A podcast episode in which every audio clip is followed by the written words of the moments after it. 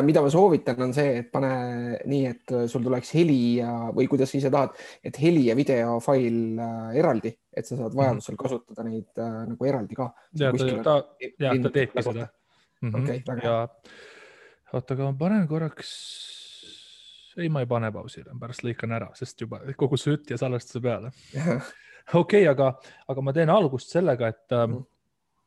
vaata samamoodi nagu ma ütlesin äh, Koikile, samamoodi ma saan alustada seda juttu sinuga ka uh. Mhm. -huh.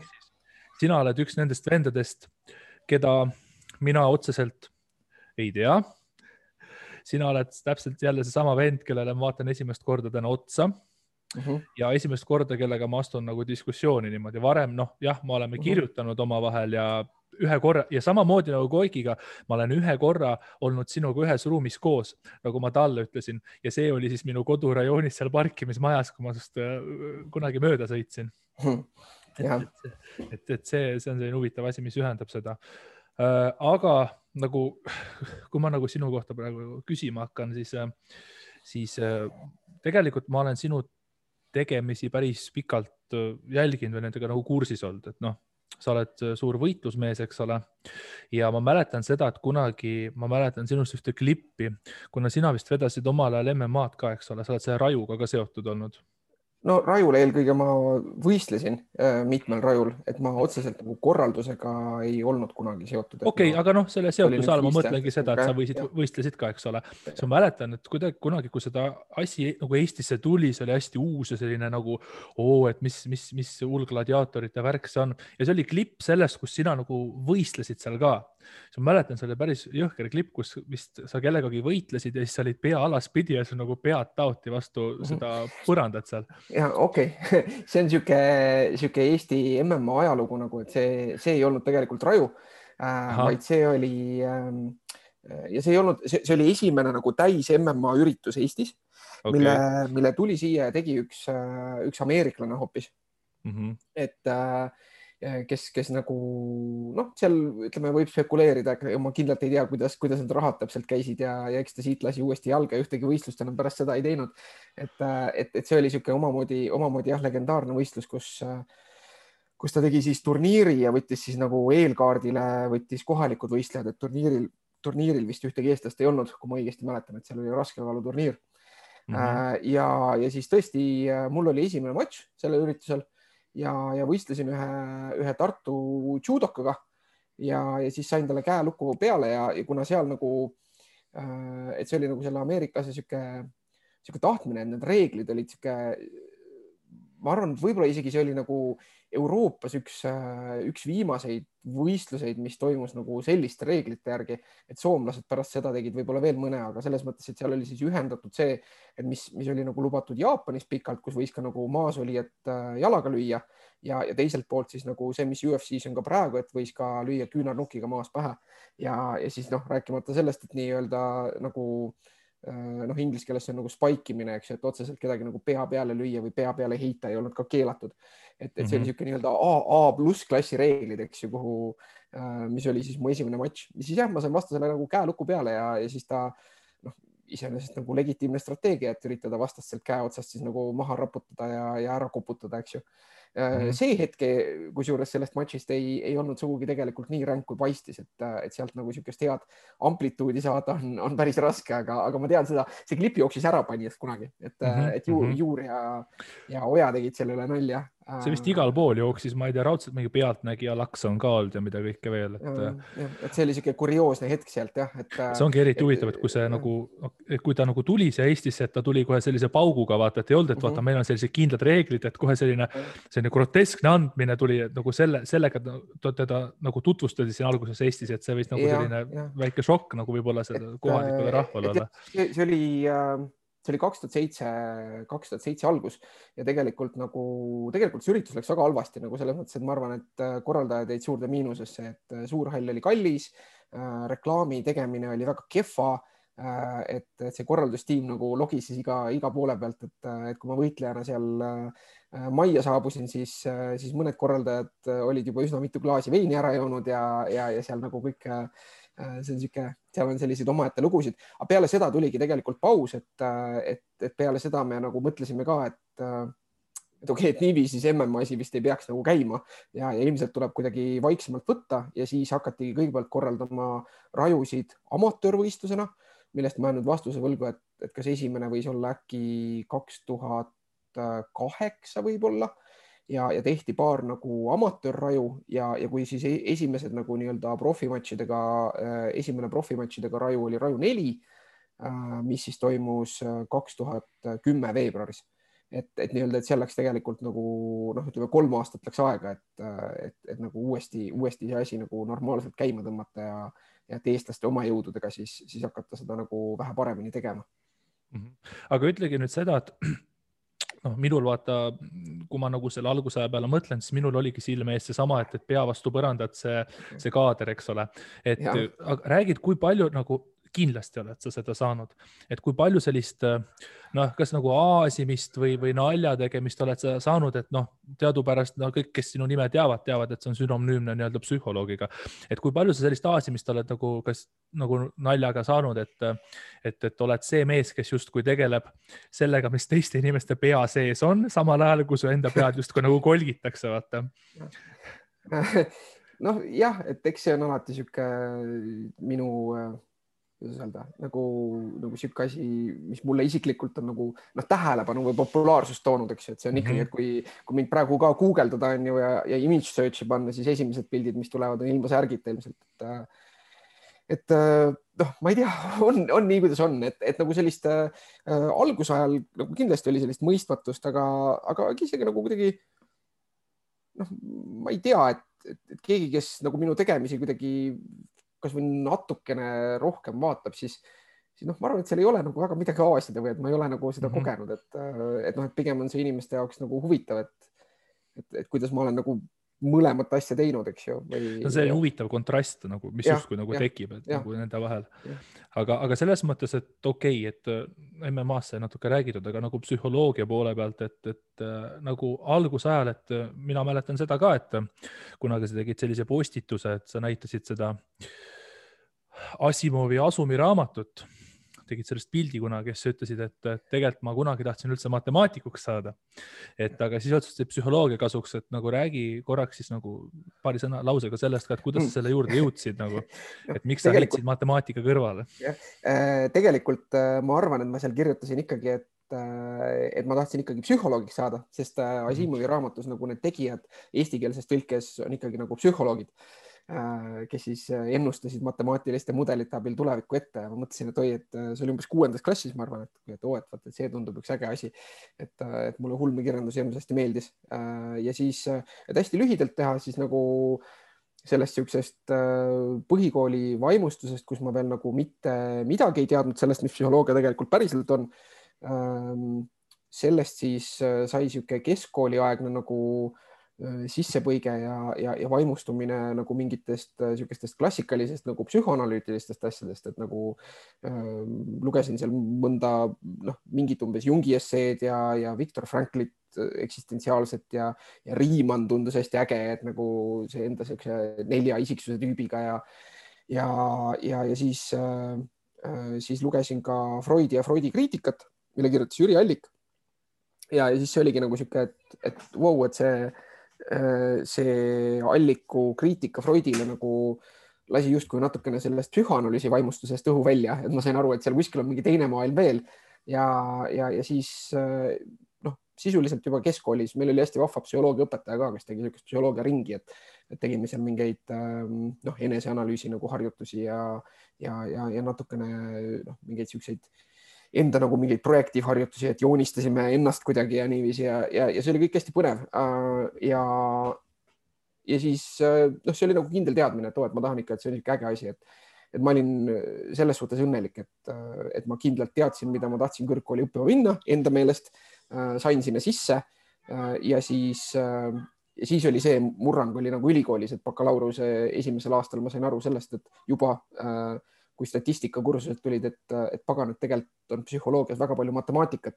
alguses ma läksin Tartu Ülikooli, noh, et mis ma sellest matemaatikast ikka õpin, et sisseastumiseks ei olnud mateeksamit vaja tollel ajal.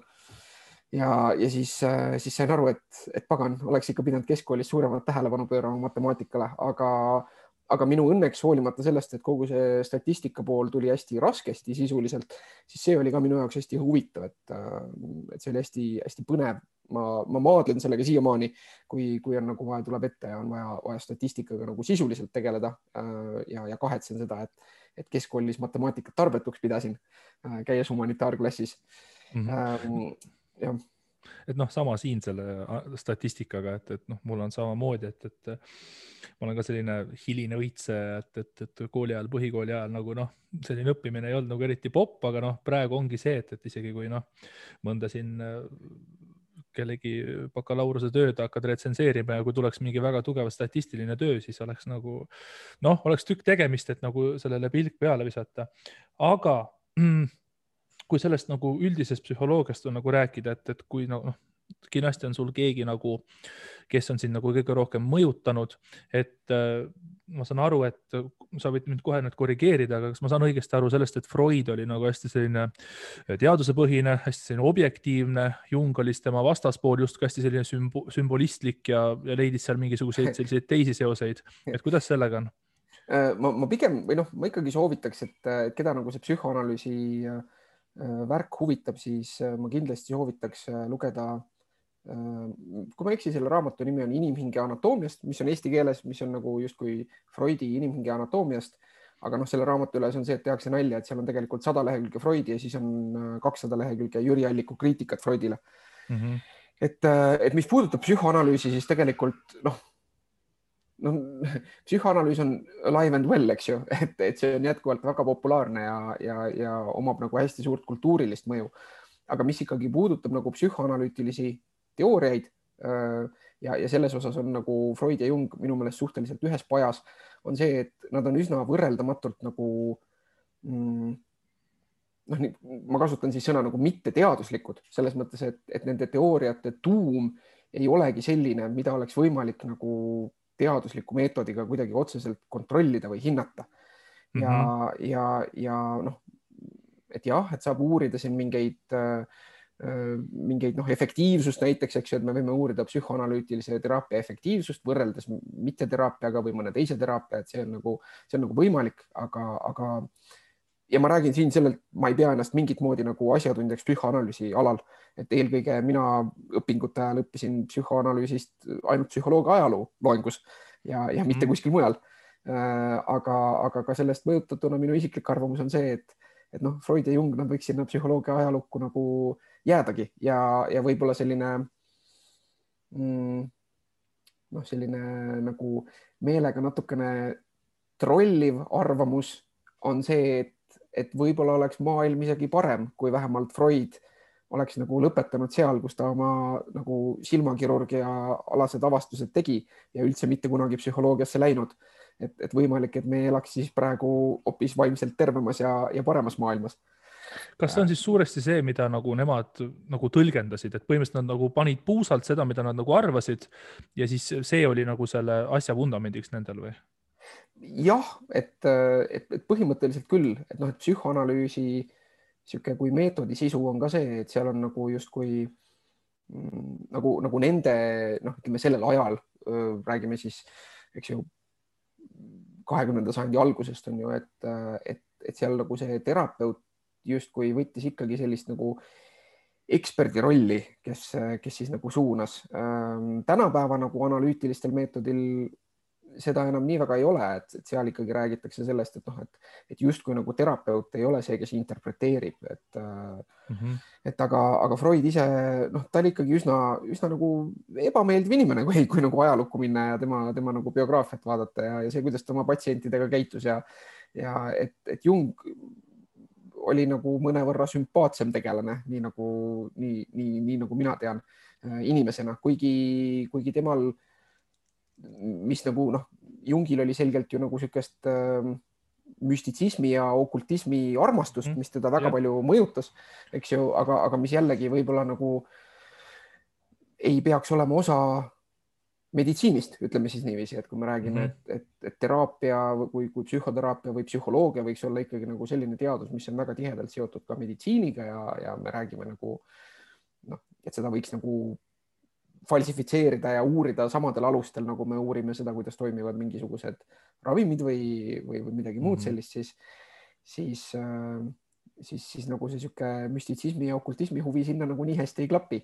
et äh.... aga see on selline huvitav asi, muideks korraks veel, enne kui ma selle uuesti ette võtan, siis äh, on ka see, et ähm, Jungist on isegi intervjuu Youtube'is olemas tema hilistest aastatest on mingi kolmetunnine täispikk mm. video olemas mm. Jungist, kus ta räägib seda kõike oma juttu, ma ei ole seda lõpuni vaadanud, aga keda huvitab, see saab vaadata. aga kui sa rääkisid seda praegu, et psühholoogia võiks olla nii-öelda siis selline justkui selline nii-öelda meditsiiniteaduste hõlma alla kuuluv selline asi, et kuidas on sellise nagu elutarkusega et näiteks, kui ma sulle kohe siin söödan ette, ma ei tea, Nietzsche ja, ja Dostojevski näiteks, noh, Nietzsche, kui palju tema mingit ilukirjandust tegi, tõenäoliselt ei teinud, aga Dostojevski küll, et noh, et tema puhul näiteks see, et kuidas ta oma romaane on kirjutanud ja see, mida ta paneb oma neid äh, tegelasi nendes romaanides nagu läbi elama ja nii edasi, et tegelikult sellel on nagu päris tugev psühholoogiline põhi ka, et kui keegi näiteks loeb mingisugust sellist äh, ilukirjandusteost, kus on väga tugev psühholoogiline põhi või keegi loeb mingi Nietzsche mõtisklusi või midagi sellist, selliseid nii-öelda poole kohaga varajasi psühholooge, siis kas nagu see justkui nii-öelda eluõpetusena võiks ka nagu inimesi aidata, ilma et nendel on vaja nii-öelda justkui sellist meditsiiniliselt näidustatud psühholoogiat mm,? noh, siin on nüüd see, et, et, et mis on nagu, ma proovin nagu mingit paralleeli viia, tuua või noh, et, et, et see on, mulle meeldib nagu, kui me räägime psühhoteraapiast või, või, või ütleme siis ka nagu mitte ainult teraapia kontekstist, vaid räägime siis ka mingisugusest nagu ütleme nõustamisest, eks ju, et, kui sa ütled nagu nõustamine, mis võiks inimest aidata. et mulle meeldib tuua nagu paralleeli sinu vaatajate jaoks ka ilmselt äh, inimesed, kes, kes seda vaatavad, et siin on nagu nii-öelda trenni inimesi omajagu, eks ju mm. -hmm. et, et seda võiks nagu võrrelda natukene nagu siukse personaaltreeneri ja, ja, ja füsioteraapia suunaga, eks ju, et, et, et noh, et, et me võime samamoodi küsida, et no ma ei tea, et noh, et et äh, kui kedagi nagu see kinesioteip ikka aitab, et noh, et las ta siis aitab, eks ju, mis on ka mõnes mõttes tõsi ja, ja, ja, ja kui inimene tunnebki ennast paremini, aga, aga seal on nüüd see asi, et, et kas selle alus on siis see, et noh, et okei okay,, et mul keegi tuttav paneb teibi, noh ja tunnen ennast paremini, see on nagu fine mm,. aga kui ma näiteks selle tõttu, et ma sealt saan korra nädalas nüüd selle teibi äh, jätan minemata personaaltreeneri juurde, kes mulle hoopis annaks mingit äh, head jõuharjutused, mis tekitaks olukorra, et mul seda teipi ei lähegi vaja. et, äh, et, et kas siis selle teibi panemine on eetiline selles olukorras või, äh, või kui me räägime ikkagi noh, füsioteraapial on ju selgelt nagu kliiniline aplikatsioon ka on ju, et et, et kui, kui me räägime füsioterapeudist kui kellestki, kes ravib näiteks ütleme mingisugust äh, seljavalu, millel otsest nagu objektiivset mingit kahjustust ei ole, eks ju, et midagi, midagi nagu lõikama ei pea, on ju, et see läheb nagu selle valuravi teemasse, mille osas nagu Taavi Metsmaa on Eestis praegu üks niisugustest nagu eestkõnelejatest on ju, et, ma ei tea, kas sa teda ka kunagi kutsud või, või kui hästi sa teda tunned noh, samamoodi, samamoodi see podcast ja. hakkaks pihta, et sind ma ei tea, aga su nägu ma ja. tean, esimest korda vaatan no, otsa, aga noh, vaatame, mis ta selle peale ütleb. jah, no vot, et, et, et kindlasti oleks põnev külaline ähm,, aga, aga et seal on ka, eks ju see, et, et, et noh, et kui, kui keegi käib ja kuskil pannakse mingit nõelravi või mingit asja ja see inimene ei saa tegelikult abi, tegelikult tal oleks vaja nagu aktiivset sekkumist, et see on seesama asi, eks ju, et, et äh, noh, et see on niisugune hall ala või, või piir, et, et füsioteraapias me näeme ka seda, et tegelikult järjest rohkem on vaja just nagu niisuguseid aktiivsekkumisi, kus, kus füsioterapeut noh, jälgib, juhendab, soovitab, leiab koos inimesega koos välja mingid asjad, kus tema nagu hetke nii-öelda võimete piir on ja siis see inimene hakkab harjutama, onju.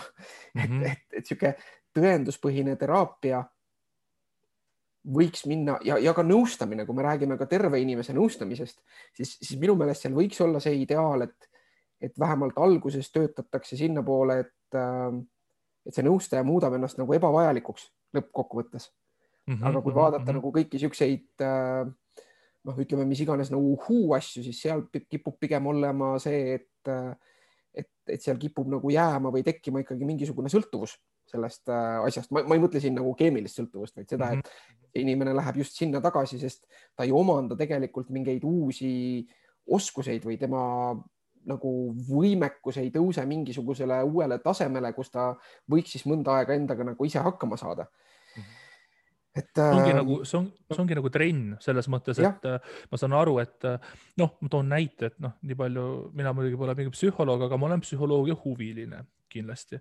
et, et see on umbes sama, et toome näiteks, et keegi kannatab klaustrofoobia all, eks ole mm. -hmm. toome näiteks, ta jäi kunagi lifti kinni mm, -hmm. oli mingi mentalvärk selle tõttu ja nüüd ta kardab lifti, et tal on nagu paaniline ilm liftide ees. et mm -hmm. nagu mhm. ma olen aru saanud, et siis ongi, et nii-öelda sa treenidki nii-öelda lifti mitte kartma, et kõigepealt nii-öelda lähed terapeudi juurde, noh räägite, mis asi on lift, eks ole, siis näidatakse sulle võib-olla järgmine kord seda lifti pilti, eks ole, siis järgmine kord lähed vaatad lifti kümne meetri tagant, siis võib-olla lähed seisad lifti ette, siis võib-olla lähed, oled liftis kümme sekundit sees, tuled välja.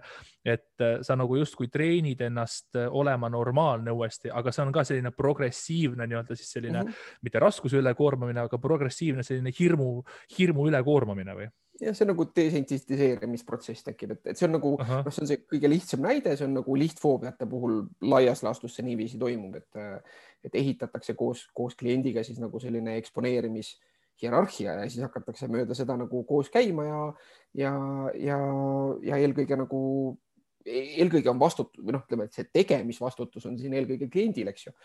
et, et sellist asja, et see nüüd ähm, kuidagi nagu maagiliselt terapeut mingisuguse asja, et kui ta näeb klienti nüüd korra nädalas või korra kahe nädala tagant ära lahendab, et, et, äh, et sellist asja nagu noh, enamasti ei juhtu, aga, aga jah, jällegi nõustamise koha pealt või ma tahtsin tuua selle, et, et, et keegi lihtsalt nii-öelda annab nõu või, või on niisugune noh, Eestis meil on ka olemas ju kogemusnõustamine, eks ju, täiesti nagu mm -hmm. nii-öelda ametliku asjana, kus siis inimesed võib-olla mis on nagu ühelt poolt, et inimene läbi mingi oma, oma rolli või mingi oma teekonna, mis ta on läbi käinud, siis sellest nagu rääkides ja, ja rääkides, mis teda aitas, võib-olla see nagu kuidagi puudutab seda inimest ja, ja ta saab sealt inspiratsiooni midagi päriselt teistmoodi teha.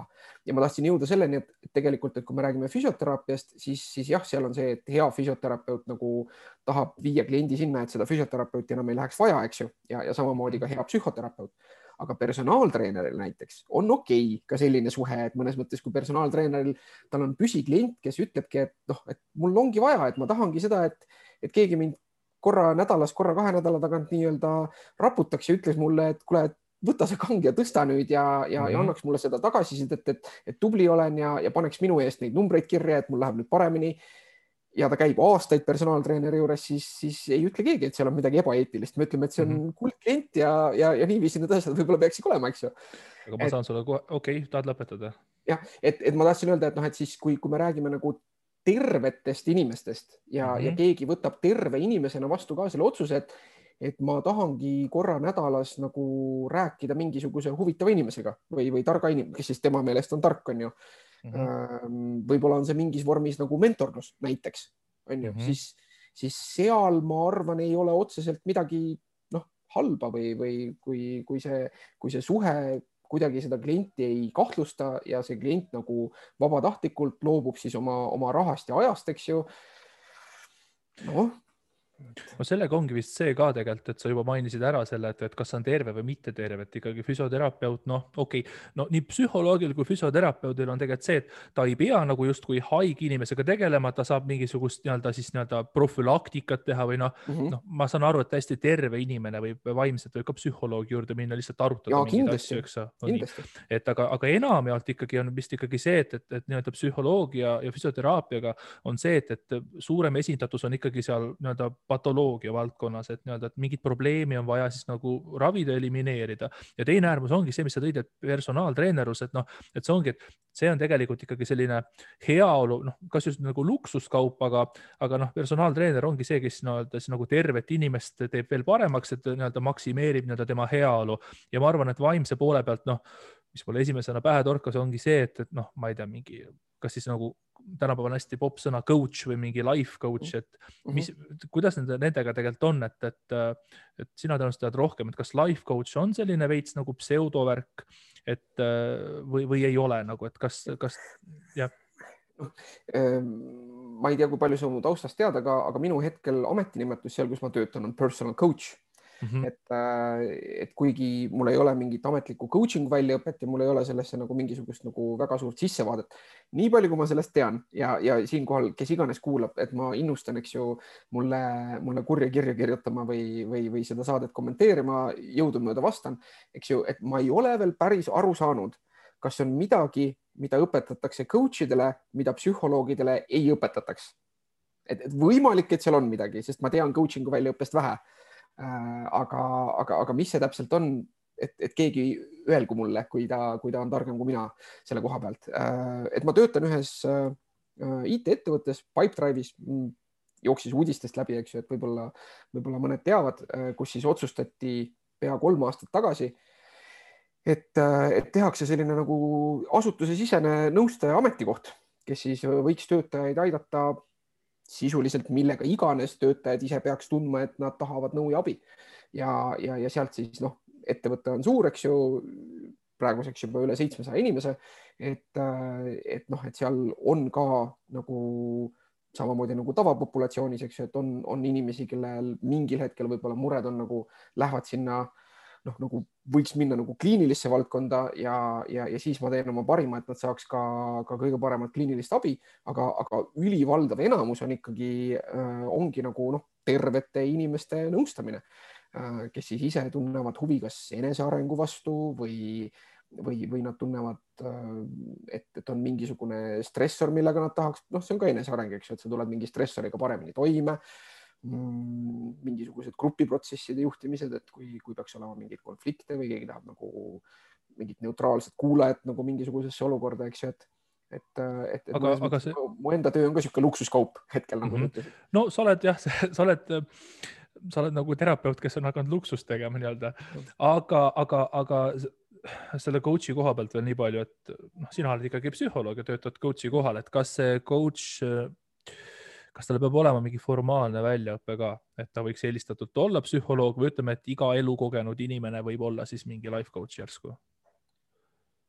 noh, siin on ikka see, et kuidas mingit, kuidas mingisugune tsunft ametlikult siis enda, enda nagu eriala Eestis reguleerib, eks ju, ja, ja eks see on mm -hmm. isegi psühholoogiga niiviisi, täpsustuseks mina ametlikult olen spordipsühholoog ja olen seda alles eelmise aasta lõpust, et mm, -hmm. et mhm. seniajani Äh, ma olin Eesti, no ütleme, et laias laastus on niiviisi, et ennast vabama tundega psühholoogiks võib nimetada Eestis inimene, kes on õppinud psühholoogiat ja on Eesti Psühholoogide Liidu liige Ähm, aga, aga kui me räägime näiteks nõustamisest, noh, siis ma ei tea, et, et otseselt ei saa takistada kedagi, kes ütleks, et ta nimetab nüüd ennast äh, holistilis-psühholoogiliseks nõustajaks, et, et, et palun, Siim, sa võid ka homme enda kabinetti avada ja, ja mõelda sellele mingi ägeda nime, eks ju. et, et, et, et või, või, või mis iganes äh,, mis iganes sa sellele tahaksid öelda ja keegi ei saaks sind takistada selles või, või isegi nagu kuidagi halvasti öelda, et. Äh, no et... ma olen psühholoogi intervjueerinud nüüdseks juba, seega mul on vastav kvalifikatsioon tõenäoliselt olemas, et jah, et, et, et kutsega on Eestis reguleeritud äh, kliiniline psühholoogia, koolipsühholoogia. Äh, nüüdsest on ka nagu niisugune psühholoog-nõustaja kutse ähm, ja, ja siis nüüd ka spordipsühholoogia. et mm, -hmm. et aga just niisugune noh, mis iganes, ma ei tea, muusikapsühholoogia alaseks nõustajaks, elunõustajaks. Ma täpselt ei tea, kas coach'id on nagu, coach idel on Eestis mingid oma sertifikaadid ja oma koolid ma ei tea, kas nad ka on ka kutsekotta sellega jõudnud. ma pakuks, et mitte. Aga noh, sisuliselt ei ole siin nagu, siin ei ole nagu mingit väga ranget regulatsiooni, et, et mm, -hmm. et kui, kui keegi just ennast nagu valetamisega arstiks, advokaadiks või arhitektiks või inseneriks ei hakka nimetama, siis, siis tema hõlma väga ei hakka tegelikult keegi mm -hmm. et ähm.... okei okay., aga siin on nagu igati sobilik siis võtta nüüd see spordipsühholoogia nagu tahk ette ka, et mm, -hmm. et äh, räägi natukene nagu spordipsühholoogiast selles mõttes, et äh, millel ta nagu baseerub, kas on kindel mingi psühholoogiline teooria, mille põhjal spordipsühholoogia nagu põhineb, kas ta on ka nendest kuidagi klassikutest äh, tuletatud, milliseid nagu, ma ütlen siis nagu psühholoogilisi instrumente seal nagu kasutatakse? Ja kas seal on samamoodi, et sportlane siis, sportlasel on vaja mingi hirm, ärevus välja juurida või mingisugune muu asi. No spordipsühholoogia eelkõige on nagu see, et äh, uuritakse siis äh, psühholoogilisi, psühholoogilisi protsesse spordi kontekstis, et see on nagu noh, see on selles mõttes nagu samasugune valdkond nagu ma ei tea, näiteks militaarpsühholoogia või mm, -hmm. või, või mis veel mingisugune noh, nagu mingisuguse valdkonna psühholoogia eks ju mm. -hmm. sellest tulenevalt, kui me räägime sekkumisest või nõustamisest, siis seal ei ole nagu mingit ühtset asja, et nüüd, nüüd kõik, kõik spordipsühholoogid peaks olema nüüd mingisuguse kindla terapeutilise väljaõppega näiteks, et seal on üle kogu maailma on erinevaid, eks ju, et on, on inimesi, kes on omandanud spordipsühholoogia kvalifikatsiooni ja on läbi käinud analüütilise teraapia. Ma julgeks pakkuda, et enamik on võib-olla pigem mingisuguse kognitiivkäitumusliku taustaga, aga on ka pereterapeute on ka neid, kellel mingit nagu konkreetset teraapia väljaõpet isegi ei ole, vaid nad on noh, õppinud siis, et ühesõnaga see, millest see õpe koosneb peamiselt. Kui, kui minna ametlikult kuskile õppima spordipsühholoogiat, mida hetkel veel Eestis nagu päris ei saa teha, kuigi on meil olemas mingisugune visioon sellest, et mida inimene peaks õppima selleks, et, et taotleda spordipsühholoogi kutset on siis eelkõige see, et, äh, et seal siis lisaks äh, psühholoogiaõppele, kus õpitakse ära nagu selle noh, ütleme siis, kuidas inimmõistus töötab nii hästi või halvasti, kui seda on võimalik ära õppida ja siis õpitakse lisaks nagu täiendavalt spordiaineid mõnda, noh, seal baastasemel nagu spordibiokeemiat ja, ja, ja spordipedagoogikat ja, ja, ja treeningõpetust. Ähm, ja siis, ja siis spordipsühholoogia aineid, kus siis vaadataksegi konkreetselt seda, et noh, et kuidas näiteks seonduvad pingutus ja, ja nagu erutuse või ärevuse tase, eks ju, kus on siis mingisugused selle valdkonna konkreetsed teooriad nagu noh, ütleme näiteks hästi-hästi populaarne või niisugune lihtne on nagu siis see pööratud U-teooria on ju, kus me räägime sellest, et, et, et nagu selle jaoks, et teha optimaalne füüsiline sooritus, selle jaoks nagu niisugune üldine ärevuse või, või erutatuse tase peab olema nagu mingil optimaalsel tasandil ja kui seda on mhm. sealt vähem, siis ei ole nagu sooritus maksimaalne ja kui seda on sealt rohkem, siis ei ole sooritus maksimaalne, niisugune kirjeldav teooria nagu.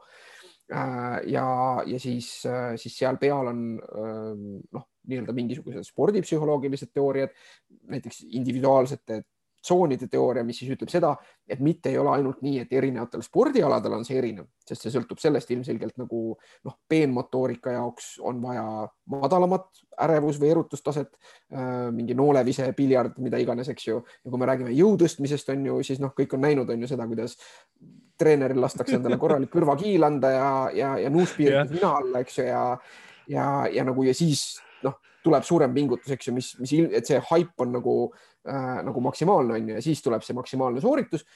sest noh, ilmselt ongi nagu see, et need sportlased nagu on parasjagu ärevad ka ja võivadki olla, eks ju, et, et, et see, see üldine erutustase on väga kõrge, aga, aga siis nagu see individuaalsete tsoonide teooria ütleb seda, et lisaks ei ole mitte seal ainult see spordiala aspekt, vaid sellest olulisem ongi see, et see on tegelikult individuaalselt erinev kus siis on nagu näiteks mingi raamistik selleks, kuidas välja selgitada see, et, et aja jooksul siis vaadeldakse sportlast ja, ja räägitakse temaga selleks, et selgitada välja, et millised on tema erinevad emotsioonid, mida ta ise kirjeldab, mis siis on hea soorituse tegemiseks vajalikud äh, teatud tasemel ja siis õpetatakse teda neid emotsioone reguleerima, et näiteks, et kui see sportlane ise ütlebki, et noh, et, et ärevust, see on niisugune subjektiivsel skaalal näiteks, et vot, et hea sooritus mul on siis, kui ärevus on tasemel ütleme nullist kümneni kuskil neli kuni kuus, siis, äh, siis saab seda sportlast õpetada ennast jälgima ja ennast siis sellesse tsooni viima mingisuguste vastavalt siis kas lõõgastusharjutustega või siis saabki öelda ta treenerile, et näed, et pane,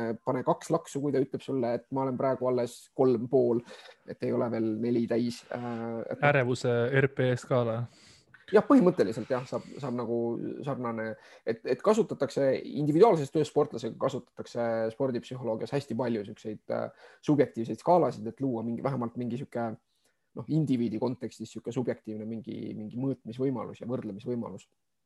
Okei okay,, kas äh, nagu, kui me mõtleme seda ärevusskaalat, mis sa nagu ütlesid, kas on võimalik, et äh me, kui meil on nagu äärmused, eks ole, et üks äärmus on, et ma olen nii äh, nii äh, rahulik kui vähegi võimalik, et nagu põhimõtteliselt nagu apaatne mõnes mõttes, et mm, -hmm. et see saab olla liiga halb ja tegelikult isegi huvitab rohkem nagu see teine äärmus, et, et kui, kui üles kruttida, siis nagu meil ennast võimalik on, et selles mõttes, et okei okay,, keegi paneb seal mitu kõrvakiilu, et, et sa oled juba, sa oled juba nagu noh, nagu kas on võimalik, kas selle äärmus saabki olla mingisugune siis nagu psühhootiline episood või mida kõrgem, seda parem, sest et kui ma Koikiga rääkisin äh, mõnda aega tagasi või, või ma ei mäleta, kas see oli Georgiga, et, et, et kui ikkagi lõvi sind hakkab taga ajama, noh, siis on see sportlik sooritus ka nagu kõige parem nii-öelda. et kas, et kas, kas me saame nagu liiga üles kruttida ka ennast, et see sooritus ikkagi on juba täiesti nagu null? ei, muidugi, muidugi ja, ja, ja nagu noh, seal on kuskilt on ikkagi ähm, seal on nagu kuskil on mingisugune, tekib mingisugune näiteks lihasjäikus, mis ei, ei võimalda, eks, sest me teame, on ju, et noh mm -hmm. tõmbud pingesse, on ju, ja näiteks, et aladel, kus on vaja mingisugust lõdvestu, rohkem lõdvestunumat olekut äh,, siis, siis see ei tööta lihtsalt enam ja isegi kui me mõtleme nii-öelda nagu niisugusest jõuplahvatusalast nagu näiteks sprindist mm, -hmm. siis mhm. üks nagu hüpotees on see, et see on see põhjus või, või see on, et näiteks see ärevuse erutuse tase võib olla üks faktoreid äh,, miks sportlased saavad äh, lihasrebendi nagu võistlustel just mm, -hmm. sest, sest see ärevus on üks faktoreid, mis siis mõjutab seda lihase nagu niisugust baaspinget selliseks, et ta siis soorituse ajal nagu kõvasti pingutades katki läheb, et ei ole seda head lõtvust, mis, mis nagu sprindis on hästi oluline, eks ju, et see valutaju on tõenäoliselt ka, siis ta nagu mõnes ja, mõttes ja. Äh, summutab selle, selle valutaju ka ära, sa põhi, noh, põhimõtteliselt see on siis, me tahame nagu selle kõrvakiiluga nagu kunstlikult esile kutsuda selle fight ja flight reaktsiooni põhimõtteliselt siis või?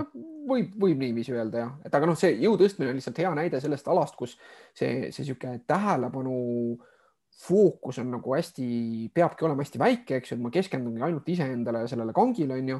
ja, ja, ja samas selle soorituse peenmotoorne aspekt on nagu hästi äh, noh, väike võrreldes mõnede teiste spordialadega vähemalt.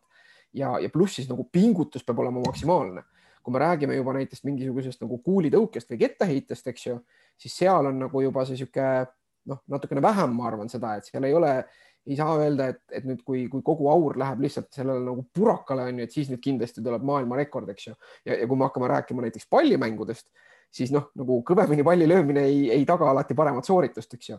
pluss veel, mida me teame ärevusest, on see, et, et kasvõi sõna otseses mõttes visuaalse tähelepanuga ärevus paneb meile silmaklapid pähe, eks ju, see on seesama on ju, et kui on vaja joosta mm -hmm kas kellelegi järgi või kellegi eest ära, on ju, siis see tähelepanu koondub meil otse ette, on ju. aga, aga kui ma nagu korvpallis või jalgpallis näen ainult enda otse ette, siis noh, mulle sõidetakse külje pealt sisse, nii et ma ei pane seda tähelegi, eks ju. et, et, et see võib nagu mõjutada hoopis noh, et see on, see on väga nagu kontekstuaalne, väga spordialast sõltuv. ja, ja teisipidi me võime võtta midagi niisugust, kus on näiteks noh, võtame näiteks ujumise, eks ju kus, kus on nagu niisugune tehnika ja rütm on hästi tähtis ja, ja need tingimused on just hästi konstantsed, eks ju, et bassein on alati ühepikkune ja, ja, ja veetakistus on laias laastus alati samasugune ja et, et seal on nagu spordialast sõltuvalt, kui me räägime soorituspsühholoogiast, et, et spordipsühholoogia kontekstis nagu see nii-öelda tippspordi soorituse psühholoogia ei ole sugugi ainus asi, millega me tegeleme, et me võime rääkida ka inglise keeles räägitakse tegelikult, et on nagu sport and exercise psychology, et noh, exercise on see, millele eesti keeles head tõlget ei ole, eks ju, või me võiks öelda siis nagu spordi ja treeningu psühholoogia või, või midagi sellist mm. -hmm. et, et see kogu see treening, motivatsioon ka näiteks harrastajate või laste kontekstis, see on ka valdkond, millega tegeletakse justkui spordipsühholoogias. ja, ja noh et tegelikult ju nagu tippsportlased, noh, see on samamoodi nagu füsioterapeutidele ja, ja, ja, ja ka personaaltreeneritele, et noh, tippsportlased, kellega tegeleda, on nagu väga-väga väike osa nende tööpõllust tegelikult ju mm. -hmm. aga kui sa rääkisid nendest silmaklappidest, eks ole, et, et siis nagu noh, kõrval on nagu silmaklapid, eks ole, justkui see on nagu see hobuste ja. näide vist, eks ole. kas see on see umbes see mudel, et see kitsas väline, äh, kitsas sisemine? mäletan, mulle on kunagi seda õpetatud spordipsühholoogia. ja, see on lihtsalt, see on see, et kuhu, kus see tähelepanu fookus. aga see on legit ühesõnaga siis jah? Jah, no see on nagu niisugune kontseptsioon, et nende teooriatega on alati nagu see, et kui me räägime niisugustest spordipsühholoogia alastest nagu teooriatest või mudelitest, on see, et ja see on ka üks nagu niisuguseid hädasid, kui me tahame nagu nii-öelda teaduslikku spordipsühholoogiat tuua rakenduslikku konteksti, on see, et äh, need mudelid, noh, et ongi nagu parimal juhul lihtsalt mingi kirjeldav mudel, eks ju, et mõnes mõttes ka, et kui me räägime sellest tähelepanu fookuse teooriast, et noh, seal on see klassikaline on see, et, et okei okay,, et me räägime korvpallist, seal on nagu lai väline, on ju, räägime jõutõstmisest, seal on nagu äh, noh, võime öelda, et, et, et kitsas sisemine on ju seal mingisuguse noole, noolemängu puhul, eks ju, kitsas väline mm -hmm. ja, ja, ja male puhul näiteks lai sisemine. mis me mm -hmm. sellega peale hakkame? Selle teadmisega, eks ju, et see on niisugune kontseptsioon on ju mm, -hmm. kuidas me selle praktikasse paneme või, või mida see meile ütleb no, nüüd?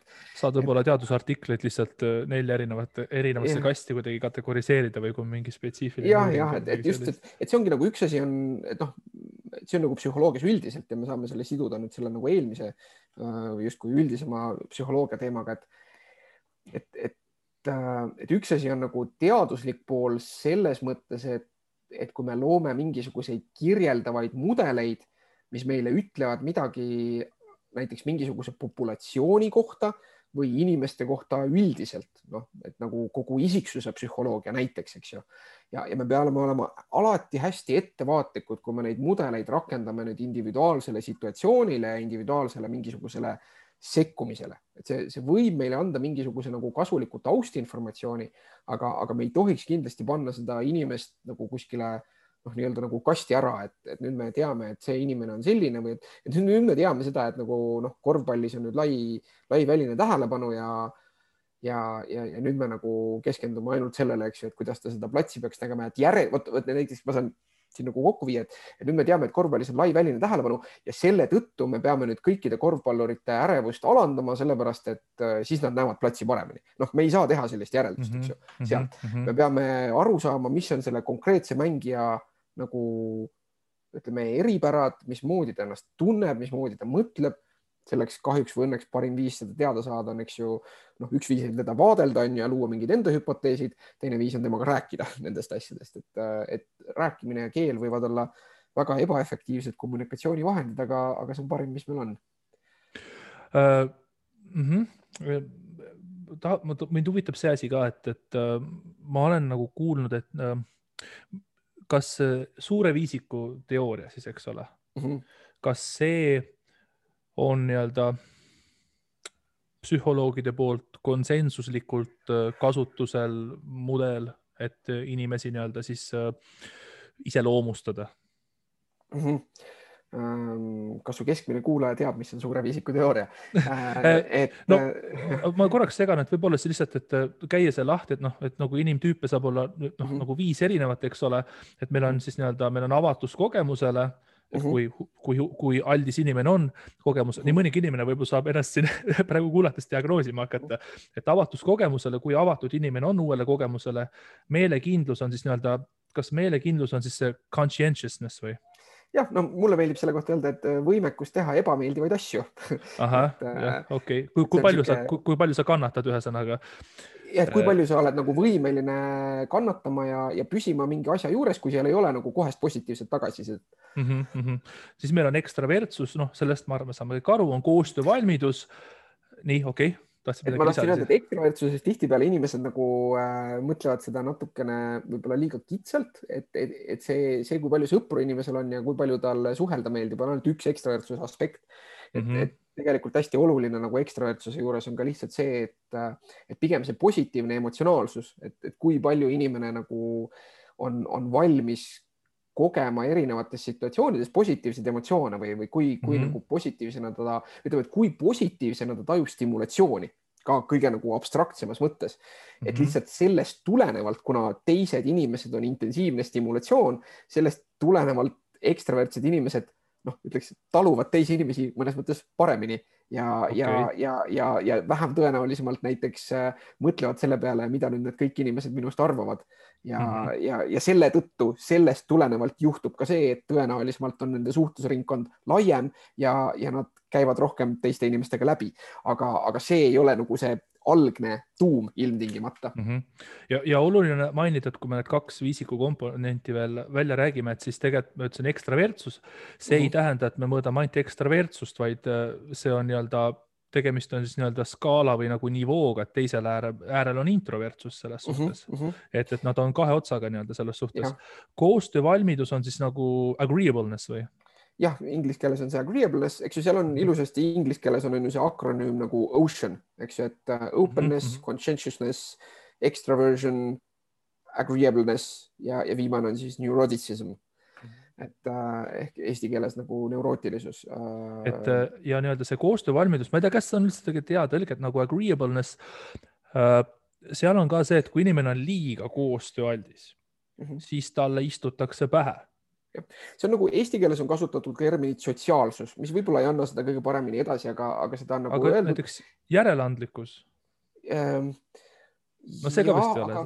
see on, see on, ütleme, see on selle kirjeldus või, või kuidas mulle meeldib seda kirjeldada, on see, et, et see agreeableness või sotsiaalsus või, või koostöövalmidus on see, et kuivõrd inimene väärtustab häid suhteid teistega üle äh, mingisuguse enda agenda eks ju mm, -hmm. mis, mis on nagu see, et, et, et kui kompromissivalmis ta nii-öelda on mm. -hmm. ja, ja see peab olema nagu..., see peab olema ka nii-öelda tasakaalus, et sa ei tohi, kui sa nagu oled liiga äh, nüüd liigesti nii-öelda koostöö valmis või liiga järeleandlik, et noh, siis sulle istutakse pähe, sind hakatakse ära kasutama, paratamatult selliseid inimesi elu jooksul nagu kohatakse, kes on võimelised nagu seda tegema, kes oskavad sind nõnda mhm. lugeda, et nad nagu istuvad sulle pähe, kasutavad sind ära.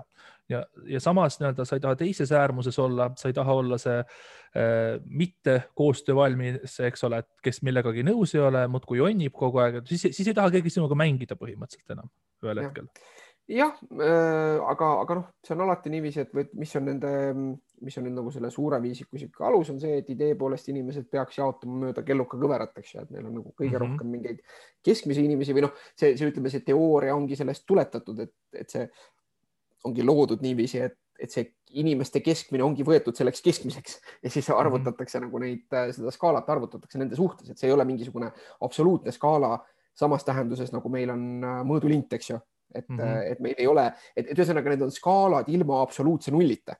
et mm, -hmm. et, et vaid seal ongi nüüd võetud selle järgi, et me vaatame, millised, milline hunnik inimesi on sellel omadusel ja, ja siis me ütleme, et nii, see keskmine nüüd on keskmine ja me hakkame ülejäänud inimesi arvutama selle keskmise suhtes ähm.... igal inimesel on nagu mingid setting ud paigas, et igal inimesel on oma suure viisiga nagu preset ja, ja, ja. Mm -hmm ja mind huvitab see asi ka, et, et viimane on, on nüüd siin nii-öelda neurootilisus mm. -hmm. minu arust see neurootilisus on nagu kõige huvitavam, et see on justkui selline, et kui palju siis inimene või mitte, et kui palju ta kogeb negatiivset emotsiooni, vaid kui raskesti ta siis nagu negatiivset emotsiooni äh, kogeb. nojah, see on nagu, see on nagu siis justkui selle ekstravertsuse vastand, aga mitte selles tähenduses, et ekstravertsuse puudumine, sest, mis on suure viisiku nagu selle teooria või, või see idee, et kui me räägime teooriast, kus on mitu isiksuse omadust, siis sellel mitmel isiksuse omadusel on mõte ainult siis, kui nad on üksteisest sõltumatud omadused, eks ju, et mm, -hmm. et, et kui nad oleks alati kuidagi omavahelises sõltuvuses, siis me võiks seda nimetada üheks omaduseks või nad nii-öelda kaks tükki kokku panna mm. -hmm. seal küll on teatav seos, nagu ütleme, see on nii-öelda, kui vaadata neid omavahelisi seoseid, siis inimesed, kellel on kõrgem ekstravertsus, neil kipub olema ka teatud määral või natukene tõenäolisemalt madalam neurootilisus ja vastupidi Mm, aga see seos või korrelatsioon on kuskil, kui ma õigesti mäletan, null koma kolm, null koma neli kuskil selles suurusjärgus mm. -hmm. et ühesõnaga võib olla inimesi, kes on väga ekstravertsed ja väga neurootilised või võib ka olla inimesi, kes on väga madala ekstravertsusega ja väga madala neurootilisusega, eks ju. inimene, kes on väga kõrge ekstravertsusega ja väga kõrge neurootilisusega, on inimene, kellel on üldse igasuguseid emotsioone väga palju mm. -hmm. kes mm -hmm. elab neid ja, ja kogeb neid ja, ja tajub neid nagu kel nii, nii heas kui halvas, eks ju. ja, ja vastupidi, kellel on mõlemad madalad, see on siis inimene, kes on noh, niisugune hästi rahulik ja stabiilne kogu aeg. et ei, ei tunne väga niisugust emotsionaalset mm, kõikumist ja, ja mis iganes suhtes need kaks skaalat siis võivad veel omavahel olla, eks ju. aga kuidas sellega on, et kas needsamad need nii-öelda viis nupukest, eks ole, mis igal mhm. inimesel on krutitud omamoodi. Mhm. Kas see nagu saab olla nagu, kas ta nagu fikseeritud inimese eluaja jooksul või näiteks äh, inimesel võib avalduda või neurootilisuse omadus nagu suureneda, kui ta nagu terve elu kogeb ainult väga negatiivseid aspekte mm. -hmm. kui ma ei eksi ja see on nagu see, et ma ei ole isiksuse psühholoogias nagu viimased kümme aastat väga sees olnud, eks ju mm. -hmm.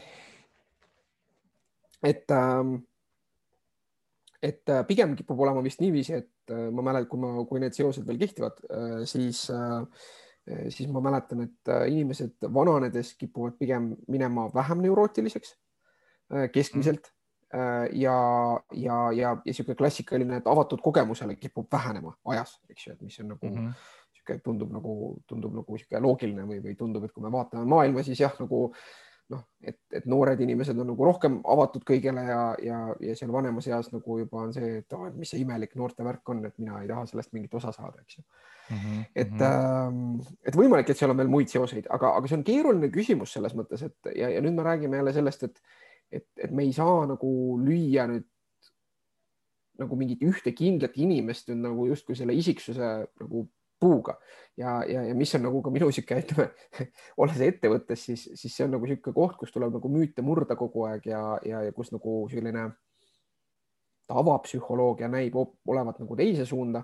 et, tegelikult meil ei ole nagu töösoorituse ja töökoha suhtes ei ole nagu väga head niisugust ennustavat jõudu nendel isiksuse omadustel mm. -hmm. Rääkimata mingist äh, Myers-Briggsist, eks ju, mida, mida siiamaani veel mõnes kohas tehakse või millest tuletatud teste tehakse, see on siis see isiksuse teooria, kus sa teed testi ja saad vastuseks mingi neljatähelise kombinatsiooni on ju, et kas sa oled mingi INTJ või, või mis iganes, nagu mõned kuulajad kindlasti on kunagi, kunagi teinud. noh, mis on täiesti niisugune noh, ütleme ebateaduslik ja, ja metodoloogiliselt nagu vigane test ja, ja, ja nagu tegelikult suhteliselt kasutamatu teooria, aga see räägib hea loo see räägib inimese kohta hea loo. Ähm, et, et suure viisikuga on ka nagu see lugu, et tegelikult noh, kindlasti ei, ei peaks kasutama isiksuse testi värbamisel, arvan mina. et nagu mm -hmm. me ei, me ei saa öelda, et me nüüd isiksuse testist saame, saame mingisuguse niisuguse asja, et, et võib-olla kui meil on juba mingisugune nagu kokku töötav tiim, et siis võib-olla see annab mingit lisaväärtust, et me nagu teame, millised tendentsid kellelgi on ja me saame nendest rääkida. ja nüüd me jõuame sinna, mis sa küsisid, et kas inimene võib elu jooksul muutuda, et noh, nagu nii-öelda testiga mõõdetult, see, see teooria on, eks ju, piisavalt vana, et on saanud inimesi elukaare jooksul muuta, ütleb, et väga palju need omadused ei muutu, eks ju, natukene need suunad on, mis ma ütlesin, aga et väga palju ei muutu.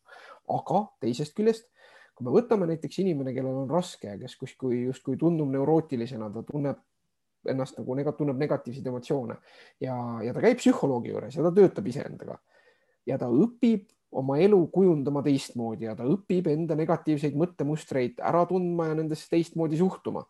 võib-olla teeb mingisugust niisugust eneseteraapia praktikat lõpuks, mis, äh, mis, mis tal aitab endaga paremini toime tulla, siis testist me näeme, et ta neurootilisus väga ei ole muutunud, aga, aga justkui selle inimese elukvaliteet on paranenud ja see, kuidas ta käitub, on ka muutunud. et, et mis see, mis see isiksuse omadus siis nagu on või eks, et et siin nagu see keskkond ja inimese oma lugu ja, ja eluoskused mängivad hästi suurt rolli. et äh,. psühholoogiline see... fenotüüp. Jah, jah, et ja, ja see on niisugune koht, kus mõtlen, ma ei, ma ei tahaks kõneleda nagu mingisuguselt eksperdi positsioonilt, sest, sest ma sellest nii-öelda nagu päris isiksuse psühholoogiast ja, ja, ja teadusest olen juba nagu noh, üle kümne aasta üsna eemal. Ähm, okei okay,, aga töö saab olla ka stressirikas keskkond kahtlemata. kas need, kes coach imist vajavad, näiteks sinu poolt, kas nendel saab näiteks neurootilisust domineerida? Äh, ei noh, see, see võib niiviisi olla, see, see võib niiviisi olla, aga, aga noh, see ongi see, et ma arvan, et, et, et minu poolt nüüd äh, nendele isiksuse teste ette visata ta ei annaks mulle mingit olulist lisainformatsiooni.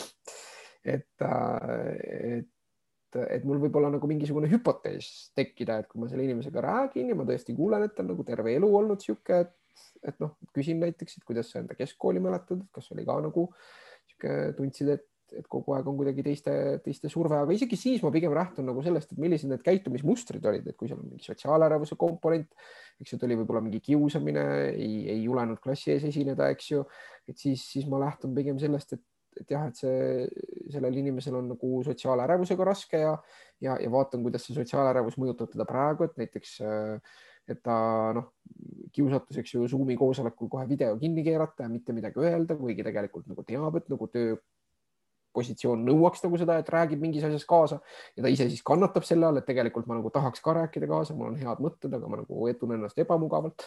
noh, et siis ma pigem nagu üritan teda coach ida tegema asju, mis aitaks tal selle asjaga nagu hakkama saada.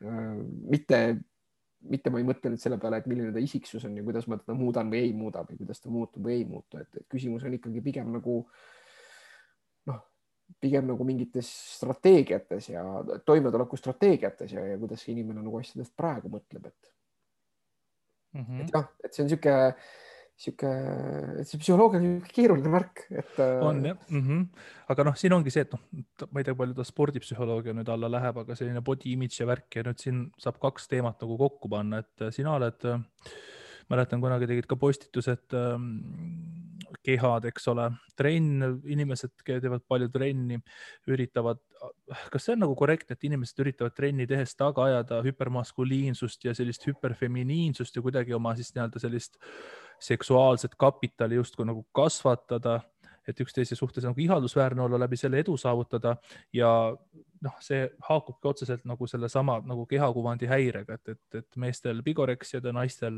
ma ei tea, seal anoreksiad või, või, või, või siis mm -hmm. niisama kehakuvandi häired, noh, treenitakse üle, noh, seda ma olen ise ka natukene uurinud veidi rohkem nii-öelda, et milline see sõltuvuslik käitumine treeni poole pealt saab olla mm. -hmm. et, et mida sa nagu arvad sellest, et, et sellised kõrvalekalded nagu treeningkäitumises ja, ja mis nagu seda ajendab ja et anna oma kommentaar nagu sellele uh,. Äh, ma arvan, et see on väga mitmefaktoriline nagu teema, eks ju, sest me ei saa rääkida. teine kahetunnine podcast põhimõtteliselt. jah, jah, täpselt, et, et me ei saa rääkida ainult nagu ka sellest niisugusest äh, noh, nagu hüperfeminiinsusest ja hüpermaskuliinsusest, sest me näeme tegelikult, et, äh, et need, et mida peetakse nagu naiselikuks ja mehelikuks keha kuju suhtes, see on ju kultuuris muutunud, et kui me vaatame noh, et, et, selles mõttes äh, lihased, eks ju, lihased oli niisugune talupojaga tark on ju, et kui me läheme sada viiskümmend aastat tagasi, siis, siis nagu noh, teatud ühiskonnakihtides see, kui sa olid niisugune valge, treenimatu ja pehme, oli see võib-olla hoopiski atraktiivne, eks ju, ja, ja kui me läheme päris tagasi äh, Willendorfi Veenuse juurde on ju, siis siis noh, et see on, see on nagu kultuuri poolt hästi mõjutatud ja, ja, ja tegelikult on ju näha isegi seda, et äh, las ma nagu võtan selle kokku, et mm -hmm. seda on isegi näha nagu ma arvan juba sinu vanuse puhul, et kui sa mõtled selle peale, siis, siis äh, selgelt näiteks äh, ütleme siis nii-öelda Euroopa või, või kui me räägime nagu ütleme Euroopa, Euroopa ja, ja, ja, ja ka Ameerika kontekstis laiemalt, et, et näiteks selline äh, nagu ütleme siis tähelepanu naiste puhul nagu treenitud tagumikule on midagi, mida üheksakümnendatel veel ei olnud. Üheksakümnendatel oli, oli see, eks ju, et, et üheksakümnendatel oli meil Pamela Anderson ja Baywatch on ju, kus see tähelepanu oli tõmmatud kõrgemale, eks ju, siis nagu tagumikud oli teisejärguline asi, eks ju, et me näeme ka suhteliselt lühikese aja jooksul tegelikult seda ja, ja seda, seda muutust ja, ja selles suhtes võib-olla nagu mingisugune teatud nagu kehakuvand on läinud ka noh, võib-olla mõnes mõttes pisut tervislikumaks või et ikkagi sihuke, sihuke üheksakümnendate nagu sihuke ülikõhna ja, ja, ja nagu selline modellide noh, kui mõelda seal nagu ka tippmodellide peale Kate Moss või, või kasvõi Carmen Kass, eks ju, mis, mis annab nagu, ma arvan, keskmisele naisele on nagu väga halb eeskuju. Äh, ja, ja, ja nagu on ju teada ka, et või noh, ma ei, ma ei kommenteeri siin nüüd konkreetseid modelle, aga, aga, aga modellindus on nagu väga õudne ala, eks ju, väga-väga õudsete nõudmistega ja, ja see, kuidas, kuidas mingites ringkondades nagu äh, noh, neid koheldakse või, või koheldi. et, et loodetavasti see asi on liikumas paremuse poole. et, äh, et tegelikult see, see ideaalsus ja kehakuju äh, nagu, milline on justkui see ihaldatud kehakuju, mille poole pöörduda, see muutub tegelikult päris kiiresti me, me ise ei pane seda tähele ja, ja seetõttu ma arvan, on nagu natukene sihuke ennatlik minna sellesse, et oo, et see on nüüd mingi see, et me, me rõhutame nüüd mingisugust nagu teatud, teatud nagu jooni või, ja kui me vaatame objektiivselt ka, et noh, nagu keskmiselt küsida naiste käest, et noh, et siis pigem see sihuke ihaldatud nagu äh, ihaldatud või, või atraktiivseks peetav kehakuju on ju tegelikult pigem niisugune heas vormis Justin Bieber või niisugune keskmine nagu jalgpallur, ütleme. Mitte, mitte Ott Kiivikas või, või, või, või, või Marek Kalmus, eks ju, et et, et seal on, et see on niisugune palju-palju keerulisem nagu issue, et, et, et pigem ja, ja kui me räägime ka bodybuilding ust, eks ju, siis huvitaval kombel nagu just nagu meeste bodybuilding ust, siis, siis võib-olla see signaleerimine on hoopis nagu, et võib-olla see on sedapidi, et see on hoopis nagu meestele, sest enamik inimesi, kes vaatavad kulturismi, on ju tegelikult mehed, nagu enamik inimesi, kes vaatavad meeste kulturismi ja huvituvad meeste kulturismist, on mehed et, et, et kas see noh, seal muidugi sinu poole pealt võiks nüüd sisse tuua selle, et võib-olla see ongi siis nagu maskuliinsuse signaleerimine nagu teistele meestele, mis on nagu mingisuguse noh, et kui me eh, jah, ma tõmban vahepeal sellele joone alla, et, kas sa tahad ise midagi suunata või, või ma tahtsin, ma tahtsin kohe sulle mitte vastu vaielda, aga, aga enne veel, kui ma selle vastuvaidlemise kaardi välja tõmban, et, et see, see oli huvitav point, mis sa tegid, et öelda, et see nagu maskuliinsuse signaliseerimine teistele meestele, et kas me ei saaks näiteks paralleeli siin tuua, et, et kui mehed putitavad näiteks äh, garaažis autot, et vaata, vaata minu pilli ja vaata minu pilli, mul on see sportsumps all, mul on see sportsumps, oo väge, et nagu autoputitajate sumps, eks ole, siis seal on nagu paralleel, et oot, vaata minu piits, oo vägev piitsmees, tahaks ka sellist piitsa endale saada või midagi sellist. aga, aga, aga korraks sellele, et kui sa rääkisid nendest, sellest kehakuvandist, et, et, et nii-öelda ma ei tea, seal mingi renessansi korpulentsed prouad või midagi sellist olid nii-öelda mingi keha ideaal ja mingi see, mingi see Veenus on ka paks kujuke oli kunagi mingi ideaal, eks ole. Willendorfi Veenus on see. just, aga sellega on nüüd see, et, et mina alati olen mõelnud seda, et et see on kuidagi, kas nagu seksuaalsusega seotud see kehakuvand ka, et sa rääkisid Pamela näiteks nendest dissidest, eks ole. et äh, okei okay,, Pamelal olid dissid, kõik olid seal, tähelepanu seal, mingil põhjusel see tähelepanu oli seal, et nüüd on nagu tagumik juurde tulnud. kas võib olla niimoodi, et nagu see kehakuvand nagu on nii-öelda, et ükshaaval tulevad need sekundaarsed sugutunnused esile siis, et nii-öelda, et no alguses olid naistel rinnad, eks ole, nüüd on naised avastanud, et tagumikku saab ka taha treenida, siis noh, meestele meeldib, siis, siis avastatakse seda, et noh, tegelikult suured huuled on ka ägedad. tegelikult seal, ma ei tea, vägevad kulmud on ka ägedad, tegelikult kui ma panen päris palju pikendusi juustesse, see on veel ägedam, et neid sekundaarseid nagu sugutunnuseid väga palju rõhutatakse ja sama näiteks meeste puhul ka, et, et noh, ikkagi kui mu õlg on lai ja väga huvitav asi, mis viimasel ajal, kui sa vaatad Youtube'i ka meeste kehakuvandite poolt on ähm, meeste juuksekasv ja juuksepiir, et kui palju mehi tegelikult mõjutab see, kui juuksepiir hakkab taanduma ja kui pa, nagu mitte nagu paaniliselt, aga kui palju nii-öelda mehed siis nagu võtavad ette, et oma juuksepiiri taastada erinevate hormoonpreparaatidega, aga ka nahalahustega ka, et nii-öelda, et see on ka nende jaoks väga selline tugev asi, et äh, mida sa arvad sellest, et nagu mhm. nii-öelda sekundaarsete sootunnuste nagu rõhutamine on see, mis nagu kehakuvandit võib nagu dikteerida? ma ütleks, et sa nagu natukene võib-olla tulistasid enda argumendile jalga läbi selle, et tuues sisse nagu naiste puhul juuksepikendused ja mm, -hmm. ja mhm. meeste puhul juuksepiiri. no võtame juuksepiiri välja praegu. see, see ju okay. nagu, et kõik, mis puudutab mm -hmm. juukseid, ei ole, see on ju puhtalt kultuuriline ainult mm, -hmm. et mhm. millist, millist nagu juukse pikkust või, või, või mm, -hmm. või see, kas, kas nagu kiilastaja on okei okay või ei ole, see on sada protsenti kultuuriline, mida, mida mm -hmm. nii-öelda siis äh, inimesed peavad ilusaks ja, ja atraktiivseks ja, ja ka mehelikuks ja naiselikuks, sest äh, enne protestantlikku revolutsiooni olid meestel pikad juuksed väga teema, eks ju no ma ei tea jah, et aga selles suhtes no okei okay,, ma, ma, ma, ma, ma võtan omaks selle, et ma nii-öelda võisin jalga tulistada, aga, aga samas ma võtan, ütlen ka seda, et võib-olla selle juukse peale väga pikalt ei saa rõhutada ja tegelikult nii-öelda ma olen nõus sinuga, et tegelikult kiilaspäisus on sekundaarse siis nagu meessootunnuse rõhutamine, sellepärast et nii-öelda kõrge testosterooni tase nii-öelda on uh -huh. seotud ka nii-öelda juuste väljalangemisega, et siin on nagu point olemas, aga endiselt noh, okei okay, mõni mees võib olla siis oma juuksepiiri suhtes nagu selline väga selline self-aware, eks ole,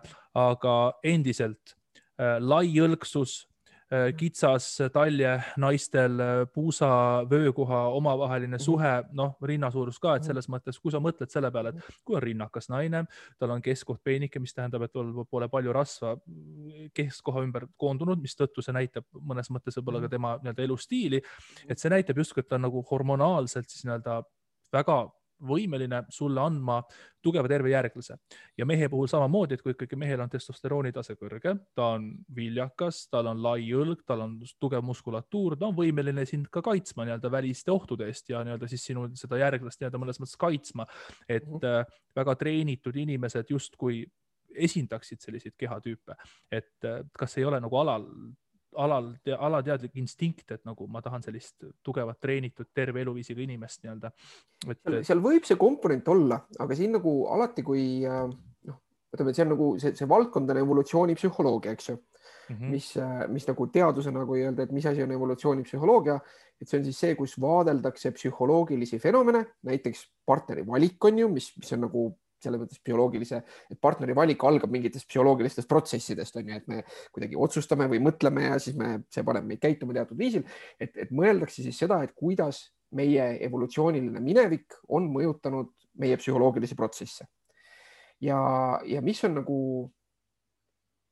äh, evolutsioonipsühholoogia kui ütleme siis psühholoogia haru sihuke nagu raske koht on see, eks ju, et erinevalt nagu Äh, noh, ma ei tea, et ühesõnaga meil ei ole fossiile, meil ei ole, meil ei ole psüühikast fossiile, eks ju, et, et mis võimaldaks vaadata, et kuidas need asjad. meemid on ja, ja et, et ei ole võimalik vaadata, kuidas asjad nagu päriselt viiskümmend tuhat aastat tagasi näiteks olid. kus me just, kui me tahaks uurida evolutsiooni, on ju, siis me ei räägi isegi no viiest tuhandest aastast, on ju. et, et, et kust, kust nagu võib-olla rohkem mingisuguseid kultuurilisi artefakte hakkab olema ja seetõttu tuleb nagu selliste evolutsioonipsühholoogiliste hüpoteesidega ma arvan, olla hästi ettevaatlik. Ja, ja paraku on nagu see, et, et nii-öelda ka tõsisest evolutsioonipsühholoogiast jõuab nagu tava, tavameediasse ja tavateadmisesse, noh, seks müüb, eks ju, et nagu sensatsioone, et kui, kui, kui, kui sõnastada nagu mingi sihuke asi nagu näiteks see, kuidas sina ütled, et, et vot, et, et, et me tõmbame seal nüüd seda piiri, et, sport üldse, et see on seotud siukse enda siis, siis maskuliinsuse näitamisega näiteks et seal on nagu hästi lihtne kukkuda sinna nagu sellesse kinnituskalda või noh, nagu confirmation bias auku, kus meile tundub, et mingi asi võiks olla nii. ja, ja, ja, ja see on hea lugu, see on hea lugu, mida on nagu hea teistel rääkida ja, ja, ja huvitav ja, ja, ja kui teha sellest äh, artikkel, siis inimesed klikivad ja loevad, sest see on hea lugu ja see on, see on põnev.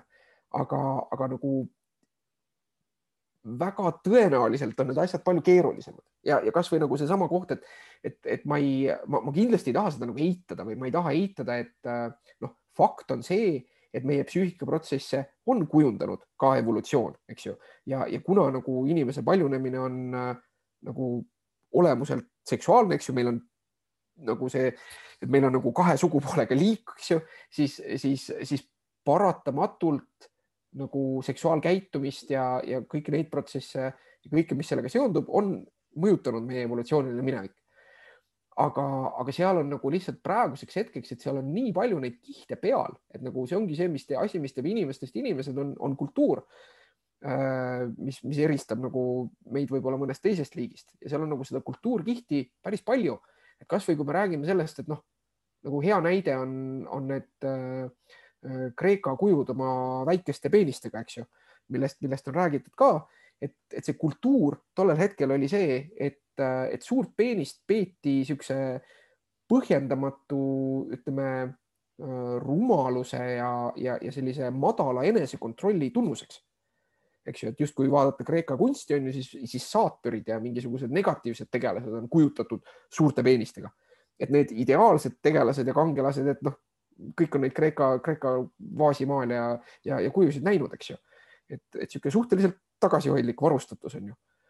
aga, aga, aga nagu, mis, mis näitab seda kultuuri mõju, sest kui mõelda nagu sellesse aega, väga lihtne oleks ehitada see lugu või noh, et, et ütleme, ütleme siis niiviisi, et kui nendel kujudel oleks suured peenised, siis me taoks praegu seda trummi, et noh, vaadake, vaadake, kuidas seda maskuliinsust rõhutati ja, ja et see on ikka oluline, et, et näidata, et on suur, eks ju mm. -hmm. et äh, aga, aga see ei ole nii, eks ju, et oli, oli mhm. ajastu, oli mitusada aastat, kus nagu kultuur justkui selle ideaali pööras ringi erinevatel põhjustel.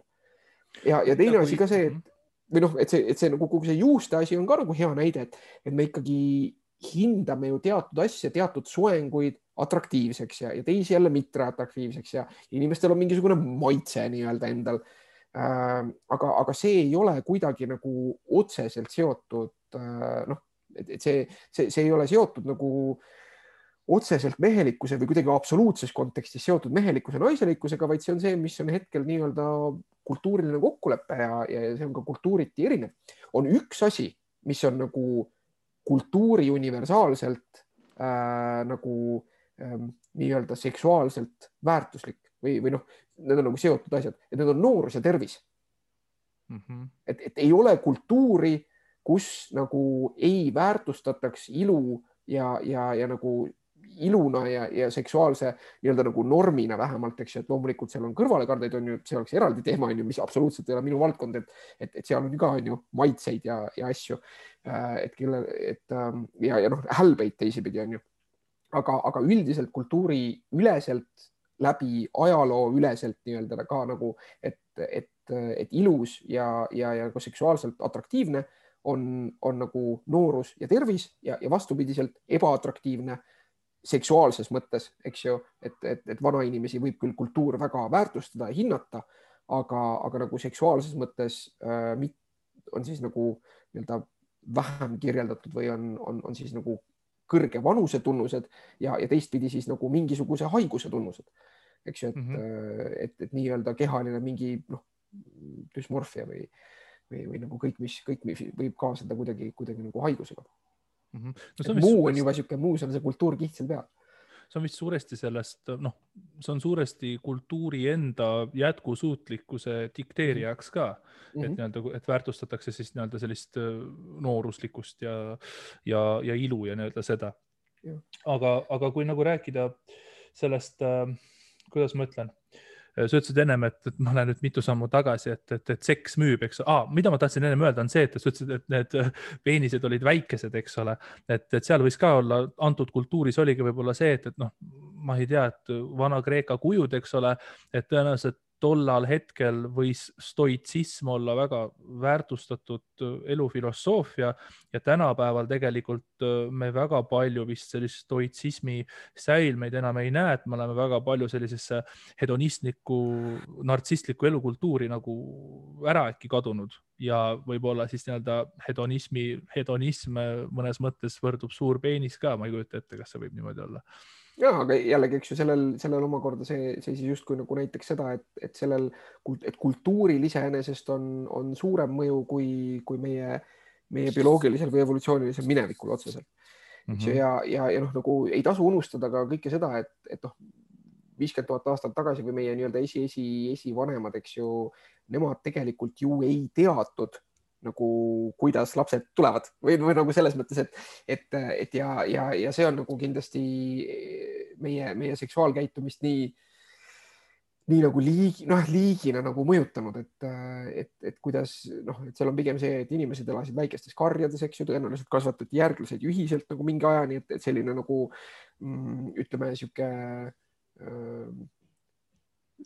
tõenäoliselt selline nagu ühe Äh, siis pigem nagu sihuke noh, patriarhaalne või, või nagu ühe mehe poolt nagu soov kontrollida mitmeid naisi, et, et see on pigem alles niisugune suhteliselt uh, uus leiutis nagu seal põllumajanduse ja, ja paikseks jäämisega nagu tulenev, kui hakkas üldse tekkima mingisugune võimalus ka koguda endale, et, et see, et üks inimene nagu kogub endale kuidagi mingit rohkem ressurssi ja siis suudab nagu justkui ka hoolitseda mingisuguse nagu näiteks suurema hulga naiste eest, eks ju Mm -hmm. et, ähm, et, et see on nagu suhteliselt hilisem asi, äh, mis, mis ilmselt äh, noh, jällegi nagu evolutsioonilises ajaloos ei ole võib-olla nii palju tegelikult tooni andnud. Ähm, mis, mis puudutab seda hedonismi ja stoitsismi, ma korraks teen selle kõrvalpõike, et, et stoitsism on nagu kenasti elus ja, ja me saame tõmmata sinna, et on tegelikult andnud väga palju mõjutust äh, mõnedesse nagu tänapäevastesse psühhoteraapiatesse et mm, -hmm. et tegelikult ka kogu, et, et küll ühest poolelt kogu nagu see mindfulness teema on, on nagu budismist ja, ja zen-budismist saanud palju inspiratsiooni, aga, aga teistpidi ikkagi väga otseselt Kreeka stoikutest ka, et et, et Marcus Aureliust loetakse siiamaani väga hea meelega. no tal on oma Insta leht olemas, kus seal need tsitaadid no, on nii-öelda. et, et ja kui kedagi teraapia poole pealt huvitab või see teema huvitab, et siis, siis ma arvan, et, võib-olla kõige tuntum on nagu uh, acceptance and commitment therapy act on nagu see, mis, mis on saanud võib-olla nagu kõige rohkem niisugust otsest, otsest mõjutust nagu, nagu sellest osast Vana-Kreeka filosoofiast mm. -hmm. Um, okei okay,, aga nüüd sa nüüd nii-öelda varem see seks müüs siin ja, ja peenised olid ka ja, ja, ja, ja stoitsism oli ka, et ja no kogu see reproduktsioon nüüd, et, et ja, ja noh, nüüd jõuame sinna juurde ka, et, et noh, räägime siis nii-öelda lapse juttu, isa juttu ka siia lõpetuseks, et, et nii-öelda, kas nagu noh no mul on alati mõelnud selle peale, mis nagu elu mõte on, et hästi popp on küsida, et oh, mis on elu mõte, mis on elu mõte, eks ole. mina leian seda, et nagu elul saab olla nagu elu, elu mõte peab olema, millise läätse läbi sa seda vaatad, et kas sul on bioloogiline lääts, mille läbi sa elu mõtet vaatad või sul on nii-öelda siis mingisugune filosoofiline lääts või, või psühholoogiline lääts, ehk siis nii-öelda, et kui sa läbi bioloogilise läätse näiteks vaatad elu mõtet, no ilmselgelt lihtne, bioloogia, reproduktsioon, elu säilitada, kõik, see on võib-olla nii-öelda siis nagu inimkonnale ka omane. aga kui sa mõtled näiteks noh, kas ta on võib-olla psühholoogiline või, või filosoofiline vaatevinkel, on siis see, et, et et nii-öelda, kui sa nii-öelda siis saad lapse nii-öelda, siis nii-öelda, nii-öelda ta annab su elule justkui sellist tähendusrikkust juurde, selline meaningful termin võib-olla tuleb siia mhm, sisse, mhm. et äh, ja kindlasti nagu teistes sfäärides äh, saab äh, olla nii-öelda kui läbi teiste nii-öelda läätsede vaatad elu, et seal saavad olla siis teistsugused tõlgendused. aga need kaks on minu arust nagu sellised kõige olulisemad ja see psühholoogiline, filosoofiline on vist isegi veel olulisem. et näiteks seleta praegu sina, et, et noh, sul on kolm last, eks ole, miks on sul kolm last, kas teise lapse saamine, kolmanda lapse saamine on siis nii-öelda sellist tähendusrikkust su elusse juurde to toonud või kuidas nagu sina seda koged kolme lapse isana? No hästi individuaalne perspektiiv, eks ju, et, et ma ei arva, et selles osas on kellelgi teisel õigust või võimalust kellelegi teisele päriselt nõu anda mm. -hmm. ja ma tahaks öelda seda, et võib-olla iga filosoof ütleks tegelikult, et, et kõik nendest läätsedest on lõppeks filosoofilised, sest kui me võtame ka bioloogilise, nii-öelda selle bioloogilise läätse, et elu jätkamine on justkui elu enda mõte siis mm -hmm. see on ju ka tegelikult mingisugune filosoofiline vaatepunkt või see, et me nüüd justkui otsustame või mõtleme, et elu iseenesest on väärtus. noh mm -hmm., see on nagu mingisugune filosoofiline vaatepunkt, eks ju, et, et mm -hmm. võiks ju ka võtta mingisuguse vaatepunkti, kus elu iseenesest ei ole väärtus või et, et saaks ju nendest asjadest või et mingisugune muu asi on siis väärtus, on ju seal, seal on väga-väga lihtne põrkuda mingisuguste Äh, noh, niisuguste iseenda ebaloogilisuste vastu ja, ja see on väga põnev ja väga keeruline ja, ja nii keeruline, et see on ka põhjus, miks mina nagu süvitsi filosoofiasse ei ole veel läinud, võib-olla, võib-olla kunagi hiljem. Äh, et, äh, et noh, et, et kasvõi näiteks see, et lihtne on ju mõelda sellest, et, et, et ilma ei peaks nagu kannatusi juurde tekitama või et kui me tekitame seda elu, aga see elu justkui kogu aeg nagu kannatab, on ju siis, siis tundub justkui nagu mõistlik, aga teisest küljest on võimalik siis justkui ära hinnata, et et noh, et inimese elust võib-olla suurem osa ongi mingisugune ebameeldivus ja kannatus, eks ju, ja siis, siis võib-olla peakski hoopis nagu selleks, et kannatusi vähendada, peaks liigina välja surema. Et, et, et lihtne on jõuda nagu mingisugusesse sellisesse punkti. Äh, lihtsalt nagu mõttenäitena, mitte et ma ise seda vaatepunkti ilmtingimata jagaks, nagu ma ütlesin, et, et. korraks põikan enne, kui sa jätkad, korraks põikan ja sa saad kohe jätkata, sest et seda laste juttu, et sa ütlesid, et, korraks, et see, et, et, et kus on kannatusi minimeerida, et lihtsalt, et äh, on selline huvitav vaatepunkt olnud, et äh, ma ei mäleta, kas see oli jälle mingi, ma ei tea, Dostojevski romaanist, aga et, et, et, et maailm, kus on võimalik äh, maailm, kus on, kus nii tugev kannatus ja tragöödia on võimalik, et näiteks ma ei tea, süütu inimene piinatakse surnuks või midagi sellist, et sellist maa, kui sellises maailmas on selline asi võimalik, siis sellist maailma ei tohiks üldse eksisteerida. jah, no mis, mis ongi see, et mm, -hmm. et, äh, et, et, et, et see inimliigi nagu mõttekus üleüldse ja, ja noh, hea lause on iseenesest see, et kui minna piisavalt äh, laiale aja ja ruumiskaalale, siis on väga raske üldse mingit mõtet leida mm. -hmm. et, et võib ju küsida, et mis, mis vahet on või, või, või mis see, mis mina nüüd teen täna või, või üldse isegi oma eluga, et mis, mis vahet on seal sellel nagu näiteks miljoni aasta pärast mm. -hmm. või, või, või kui mõelda nagu ka ruumi kontekstis on ju noh, et okei okay,, et, et lõppkokkuvõttes me oleme igaüks nagu üsna sihuke pisike kott nagu kõdunevat liha, eks ju, hiiglaslikul kivil, mis sõidab läbi kosmose mingi mitukümmend tuhat kilomeetrit sekundis, eks ju et noh, et, et, et. aga väärtusta seda teekonda, mis sulle on antud ja anna just. võimalus ka oma järglasele sedasama kogeda, ütlen mina. just, et, et niiviisi võib mõelda ja see on nagu selles mõttes noh, mida ma ise nagu nõustajana alati mõtlen, on see, et ma ei ürita kuidagi nagu suunata inimest, eks ju, enda mingisuguse mõtte või agentsuse leidmisel on ju, et, et mhm. ma, ma võin pakkuda seda peegelduspinda, eks ju, ja see on alati väga vahva, mulle noh, see on võib-olla üks nagu siukseid äh, minu enda jaoks nagu huvitavamaid asju mu töös või kui seda õnnestub nagu jälgida või, või kui, kui on võimalik nagu mõnes mõttes nagu kõrvalt vaadata, et tänu mu tööle tekib mul võimalus kõrvalt vaadata, kuidas inimene enda jaoks jõuab mingisugusele uuele nagu kvaliteedile mm. -hmm. aga, aga rääkides nüüd minust ja minu lastest, et, et loomulikult siin on omajagu kultuuri, äh, omajagu bioloogiat, eks ju, et, et nagu selles suhtes, kui, kui, kui meie jaoks nagu lastest laste mittesaamine oleks olnud liiga lihtne, siis me ei oleks liigina praegu siin, eks ju.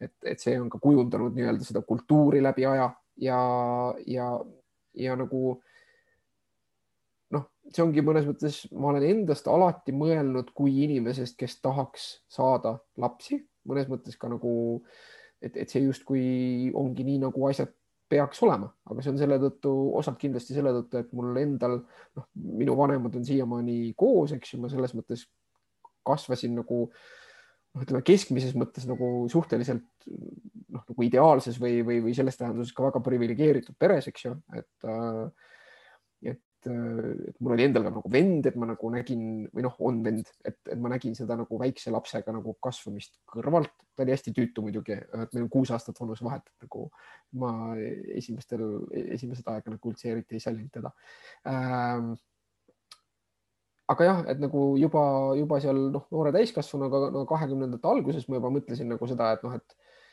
et, et kui peaks juhtuma, et, et näiteks ma, et minu partner peaks jääma rasedaks, noh, nagu tolleaegne, et, et ilmselt siis ma ütleks, et noh, hea küll, eks ju, et et, et kui sina ka nõus oled, siis kasvatame selle lapse üles, eks ju, et ma, ma nagu alati mõtlesin endast kui inimesest, kes võiks saada lapsi. oma noh, kui me olime abiellunud, minu noh, siis abikaasaga, et, et kui me olime abiellunud juba siis me nagu rääkisime lastest ja mõtlesime, et ja, et see on nagu midagi, mida me, me tahaks teha, eks ju, ja siis see oligi nagu ühine, ühine otsus on ju, et, et, et esimene laps selles suhtes oli nagu noh, selgelt planeeritud Ehm, ja, ja seal oli ka, et, et noh, mind on ikkagi palju mõjutanud sihuke, sihuke nagu kolme lapse ideaal või et kuidagi, et, et see kaheksakümnendatest nagu, kust ma olen tulnud, on ju, seal oli ikkagi nagu hästi sihuke, et see kolm last oli sihuke hästi-hästi nagu ideaalne pere on ju, igalt poolt kirjandusest, filmidest on ju sihuke, mm, sihuke musterpere, ema, isa ja kolm last. Ja, ja, ja mu abikaasal on üks õde, üks vend, tema oligi nagu kolme lapseli, kolme lapsega perest Mm, ja temal oli nagu selline teatud mõttes noh, kooskasvamine oli kindlasti hästi nagu raske omal ajal ja, ja lapsed ikka omavahel kaklevad ja niiviisi, aga, aga, aga ka nagu nende suhted praegu, et tegelikult see, kuidas tema oma, oma venna-õega läbi saab, on nagu hästi nagu tore. ja, ja sealt oligi nagu selgelt niisugune nagu mudel ees, et me mõtlesime, et ühest küljest nagu noh, lastel koos kasvada oleks nagu tore ja, ja see võib-olla annab mingit olulist nagu tagasisidet, millest mina ise minu vend on kuus aastat noorem, et ma mõnes mõttes mul seda kogemust ei olnud, et ma jäin sellest nagu ilma, et mul ei olnud nagu niisugust omaealist või, või nagu sellist väikese vahega nagu noort venda-õde. et meil oli aga nagu niisugune kolme isa... lapse projekt mm. -hmm. aga et, sul oli isa, sul oli isa selles suhtes, et, et ma arvan seda ka, et, et väga palju nagu tänapäeval ongi see, et, et nagu mehed, kes tahavad alustada nagu pere, peaksid väga hoolikalt nagu mõtlema selle üle ka, et, et kui tugevalt nad on võimelised nagu või tah, tahavad nagu üldse nagu pühenduda sellele, sest et noh, mina vähemalt küll arvan, et, et tänapäeval on natuke liiga palju üksikemasi, noh, võib-olla ka üksikisasi, et tänapäeval liiga palju lapsi kasvab üles üksikvanemaga, mistõttu siis nii-öelda noh, toome näiteks keegi kasvab üles ilma isata, tal puudub sellisel juhul selline meesfiguur, kelle järgi ennast joondada mm -hmm. nii-öelda siis poisslapsel nii-öelda, et kuidas mees peaks käituma, tütarlapsel näiteks siis millist äh, meest nii-öelda ta tulevikus peaks vaatama, et kui see roll on puudu, siis ongi see, et, et minnaksegi võib-olla halvale teele, et muutut, muututakse nagu antisotsiaalseks või ei taheta nagu siis kas noorme järgida, et ongi, et noh, sul pole, oled isa, isata kasvanud tütarlaps, noh, võtadki paha poisi endale peikaks ja saad kõrvetada ja jätkad seda nõiaringi põhimõtteliselt, sest et ka sinust võib üksikvanem saada. ma arvan, et seal ei saa nagu võib, noh, seal on jällegi, see on, see on jälle niisugune üli-ülikeeruline teema ja me näeme mm. tegelikult jah, nagu uuringutest, et et hästi lihtne on ka esitada nagu seda datat nagu Ühendriikidest on seda palju kogetud, et on ju, et, et, et seal on nagu teatud linnad, eks ju, kus on nagu see üksikvanemlus, just üksikemad on nagu hästi suur probleem, on ju, ja siis nende lapsed kipuvad ka minema kuritegelikule teele ja ja, ja, ja seal on nagu noh, nii-öelda datas on ka nagu see rassifaktor sees, eks ju et, et, et hästi lihtne on vaadata seda nagu datat ja öelda, et see on niiviisi, aga teistpidi on siin nagu võrdlusmaterjal nagu hästi raske näiteks selle kohta ka, et et, et, et noh, et nagu, et, et raske on nagu võrrelda neid peresid, et kust siis, kust missugusel hetkel on nagu see või, või kes on keegi teine, kes seda isa figuuri saaks täita, et et, et ma tahan lihtsalt öelda, et see teema ei ole nagu nii mustvalge, noh, minu, mind kindlasti on mõjutanud see, et mul oli selles mõttes kahe vanemaga pere ja seal on juba hästi oluline nagu see ressursi küsimus. et, et, et samas on mind hästi palju kasvatanud naised, ma veetsin hästi palju nagu aega enda vanavanaema ja, ja vanaemadega. et, et, et noh, vanemad olid noored, nad lihtsalt õppisid veel palju ja, ja nagu olid nagu pikalt, pikalt, noh, ma olin pikalt nagu vanaema juures ja vanavanaema juures. et äh, et jah, et seal on nagu küsitav see ja, ja, ja kas näiteks, sest, sest üksikvanemluse üksikemade puhul on selge küsimus on ka on ju see, et see on lihtsalt vähem ressurssi. et see on lihtsalt vähem ressurssi lapsele, et, et on küsitav, et kas just, kas see peab olema ilmtingimata nagu isa figuur, on ju, et, et ja, ja üks ja, treener või noh, aga, aga treener on ka, eks ju, et ta on mingi piiratud osa tunde, eks ju, et, et see, et mhm. kas näiteks piisab sellest, kui, kui lapse kasvatamises osalevad näiteks, võtame siis selle näite, et osalevad kaks naist ja mis küll ongi, võib ka olla, et ema ja vanaema näiteks. Või, või siis nagu samasooline paar, eks ju, et, et, et kaks naist. Ja, ja siis samas see laps sõltumata soost saab kuidagi muud moodi kokku puutuda ka sellega, et ta näeb, et on nagu normaalseid mehi olemas maailmas, eks ju. Lapsena, kes siis ongi kas, kas treener või, või, või keegi vanemate sõber või noh, nagu mis iganes et, et seal nagu ei tasuks hüpata ennatlikult järeldustesse, sest noh, mis on näiteks üks dünaamika, mille peale ma ise olen mõelnud, on see, et, kahe vanema puhul on alati võimalik nagu jagada omavahel seda, et, et kui, kui üks vanem näiteks peab kehtestama piire ja, ja olema nii-öelda kuri ja ütlema, et, et mingit asja ei saa, et siis hoolimata sellest, et teine vanem nagu noh, et ta ei astu nendest piiridest üle, aga teise vanema sülle on võimalik sellel hetkel minna lohutust otsima eks ju. väga huvitav. raske on, väga raske on ühe inimesena olla korraga see, kes seab piire ja samas, kes ka pakub tingimusteta armastust. see on huvitav point, mida sa praegu tõid, et, et, et see ressurss et noh, paratamatult me ei saa üle ega ümber, et tänapäeval on väga palju nii-öelda konflikti ja, ja inimestel on erinevad tõekspidamised nii-öelda samasooliste vanemate üle, eks ole. aga see, selle nagu vaatevinkli alt ma polegi seda nagu varem vaadanud, et nagu see nagu topeltressurss nagu vanemlik ressurss lapsele kasvamiseks, eks ole. -hmm. aga samas võiks kohe siis öelda, et okei okay,, aga miks mitte siis, kui on nagu kolm vanemat või neli vanemat, et siis nagu veel rohkem ressurssi, aga suure tõenäosusega seda sõltumata siis nii-öelda vanemate soost peaks olema seal ikkagi mingisugune selline äh, äh, kuidas ma ütlen siis, kahe inimese vaheline romantiline suhe, mille, mille teki all see laps siis nagu on põhimõtteliselt kasvab. võib-olla, aga noh, sa kindlasti või ilmselt oled kuulnud väljendit takes a village to raise a child mm. -hmm. ei ole tegelikult, aga eks ju, aga, aga noh, ma olen, see on, see on nagu sihuke, sihuke lause, mida öeldakse, ma arvan, et see on väga õige. nagu see on nagu ausalt öeldes asi, mida, mida mina vanemana noh, nagu jumala eest nagu äh, kasvõi, et oleks mul rohkem tädisid, onusid. Äh, paraku on meie perel niiviisi, et nagu meie mõlema vanemad elavad teises linnas, eks ju. nagu mul oleks väga palju kergem, kui oleks samas linnas vanavanem, kelle juurde saaks mõne, mõnikord lapse viia või, või kes saaks nagu lihtsalt niiviisi, et kasvõi, et, et kui mõelda ka selle peale, et millist nagu survet paneb laps paari suhtele. Äh, kui vana sinu põngerjas on praeguseks juba aasta?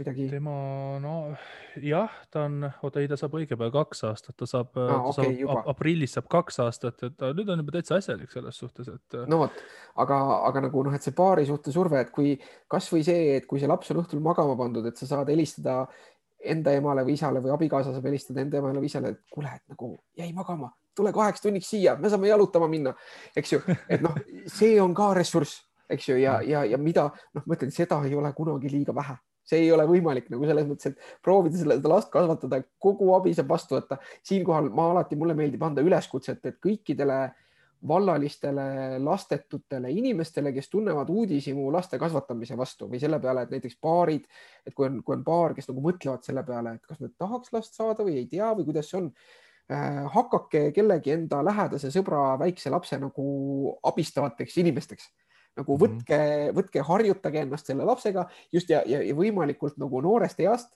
eks ju, et, et, et käige külas, vaadake, milline see beebi on, vahetage ise mähkmeid, viige ta mõnikord jalutama. Te teete sellega, te saate ise selle kogemuse nagu, mis on väga oluline, praktiline kogemus ka, et kui te otsustate lapse saada, pole paremat asja kui see, kui, kui su oma laps sünnib ja sa tegelikult tead, kuidas mähkmete vahetamine juba käib. aga kuidas ikkagi võõra lapse mähkmete vahetamisega nüüd on? No see on see, et kui sa sellega saad hakkama, siis saad enda oma lapsega, enda lapsega ka väga. no siis ammugi jah, aga noh, et ja, selles suhtes. jah, et, et, et selles suhtes, et see on nagu sihuke hea, hea nagu äh, lakmuspaber, et, äh, et, et esiteks saate teha nagu enda sõbrad väga-väga õnnelikuks sellega, et te natukene nende koormat aitate kanda. Ja, ja teiseks saate seda, seda kogemust, et, et mismoodi selle väikese lapsega päriselt on toimeta ja noh, mitte ainult ma ei räägi beebist, vaid ka seal nagu noh, kahene, kolmene, neljane, viiene, et, et, et kui on nagu sõprade vahel sellist usalduslikku suhet, siis, siis, siis olge kasvõi need nagu, olge need lahedad onud ja tädid, kellele võib tulla külla ja seal on teistsugused asjad ja saab teistsugust multikat vaadata ja, ja, ja, ja saab kommi süüa võib-olla ja noh et nagu. see nii, see nii tugevalt kujundab neid selles mõttes, et, et ma olen alle hiljuti hakanud ka nagu aru saama, et noh, et, et kui palju nagu lapse noh, kas ma, ma ei teagi, mis see õige sõna on, üleskasvamist võib kujundada see, kuidas nagu täiskasvanu tema ees nagu käitub, et, et kui ta ikkagi tuleb sinu juurde, ütleb, et mängime, noh, siis sa lähed ja mängid, sa ei ütle talle nagu ei selles suhtes või et noh, et, et noh, sa võtad vedu või näiteks, kui näiteks ta kasutab, no mul on laps nagu õppinud ära sõna, näiteks üks esimesi sõnu, mida ta üldse ütleb, on sõna koos -hmm. et, et võtab käest kinni, ütleb koos ja klotside poole, eks ole. noh, kui ta ikkagi sulle ütleb koos, ja tahab klotside juurde sinuga minna, siis sa lähed temaga sinna klotside juurde, sest et siis sa justkui annad selle kinnistuse, et see sõna koos, tal on tähendus ja seda saab millegi jaoks kasutada. kui ta ütleb sulle sõna koos, koos, koos, sul on poogen, sa ei tee tast välja, no siis, siis see sõna kaotab nagu tema, see nagu noh, saad aru, see mõjutab tema seda arusaama üldse. No mina olen kindlasti isana nagu fail inud äh, lõputu arv kordi nagu eriti, mis puudutab esimest last, et mm, -hmm. et, et sellel ajal nagu noh, ma ei saa öelda, et ma ei oleks olnud valmis, aga see oli ikkagi nagu sihuke noh, ma olin ka mentaalselt kindlasti hästi-hästi nagu teises kohas iseendaga, et selles suhtes nagu noh, jällegi mu, ma ei, ma ei saa, eks ju, AB testida on ju, ma ei saa öelda, milline mu eneseareng oleks siis, kui mul oleks olnud äh, kolme lapse asemel kaks või üks või, või ei ühtegi, eks ju. Äh, aga, aga, aga kindlasti oli seal hetki, kui, kui ma ei tulnud iseenda emotsioonidega toime ja ja sellest ma ei tea, kas sa oled lugenud või, või võib-olla mõni kuulajatest on näinud, soovitan guugeldada, kui ei ole lugenud, et ma, äh, see oli millalgi peale, äh, ma ei mäleta, kas kolmas laps oli juba sündinud või, või, või alles ootasime teda. ma kirjutasin Müürilehte ühe artikli nagu enda niisugusest vaimse tervise raskustest äh, seoses väikeste laste kasvatamise ja isaks olemisega et, äh, et see on, äh, see on netis saadaval, et kui, kui, kui guugeldada Jörgen Matsi ja Müürileht, siis, siis tuleb see välja. paljudele, paljudele inimestele meeldis see lugu, et kes veel ei ole lugenud. sa ütlesid, et nagu su esimene laps oli nagu planeeritud, et ja. selles mõttes sa olid ikkagi noh, mingil määral mentaalselt valmis selles suhtes. ja, ja, ja see oli ka nagu noh, ma saan kasutada sedasama näidet, et, et minu et ma ei oleks oodanud, et esimene aasta lapsega ja mina jäin vanemapuhkusele meie paaris, et mina olin nagu beebiga kodus ma ei mhm. oleks elu sees arvanud, et see esimene aasta saab olema nii tore ja nii lihtne ja et see teine aasta saab olema nii raske mm,. okei okay. oh,, siin ma nüüd kohe küsingi sinu käest, ma ei tea, sa võid sellele anda vastuse objektiivses mõistes, aga ka metafoorilises, et äh, noh, üks laps versus kolm last, et uh, kumb siis kaalub üle, et kas oksüdotsiin või kortisool? et oh.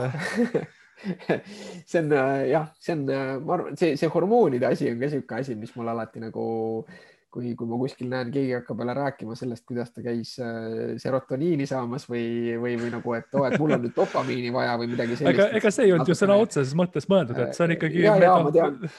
no see on nagu metafoor, aga, aga, aga ja. see nagu juhtub niisuguste asjade, noh mm,.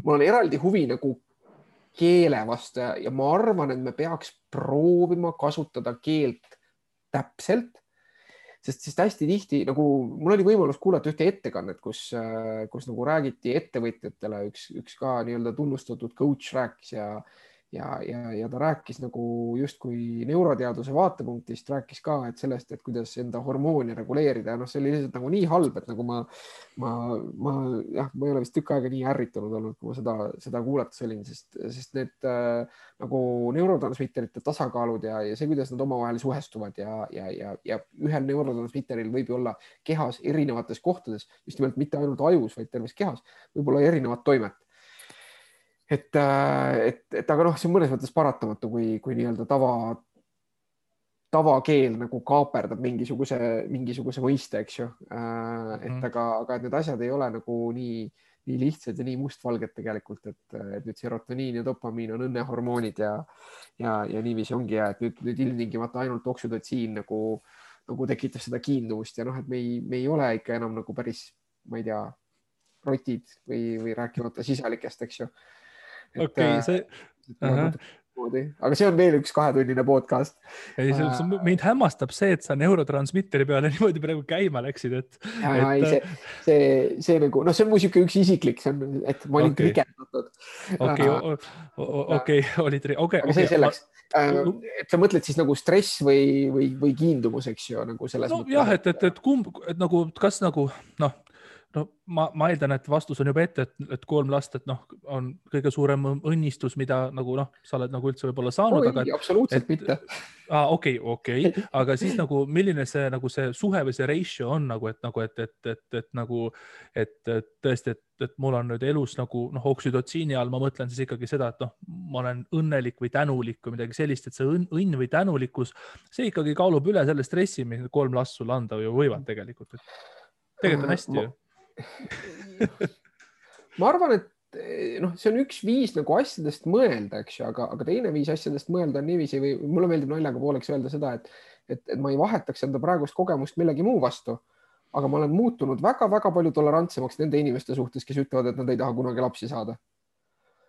et, äh, et, et et ma arvan, et enne laste saamist, kui keegi ütles, et, et noh, et tema ei taha kunagi lapsi või, või see ei ole tema jaoks, siis ma ikka mingi, et mis asja, et noh, et sellel inimesel vist on nagu midagi ikka viga. aga praegu ma enam ei arva niiviisi. no mina olen kui... seal faasis veel. jah, et äh, võib-olla sul on kahte veel vaja äh, selleks, et sinna, sinna teadmisele jõuda. Ähm, et et, et need on, noh, need on nii-öelda nagu elu muutvad sündmused, eks ju, mul ei ole võimalik seda kuidagimoodi AB testida, eks ju, et seda -hmm. seda ei saa nagu ma ei, ma ei saa kunagi äh, võrreldavat kogemust. Äh, et see on nagu põhimõtteliselt transformatiivne kogemus, kus nagu see kogemus iseenesest varjutab ka seda, kuidas ma mõtlen elust varem.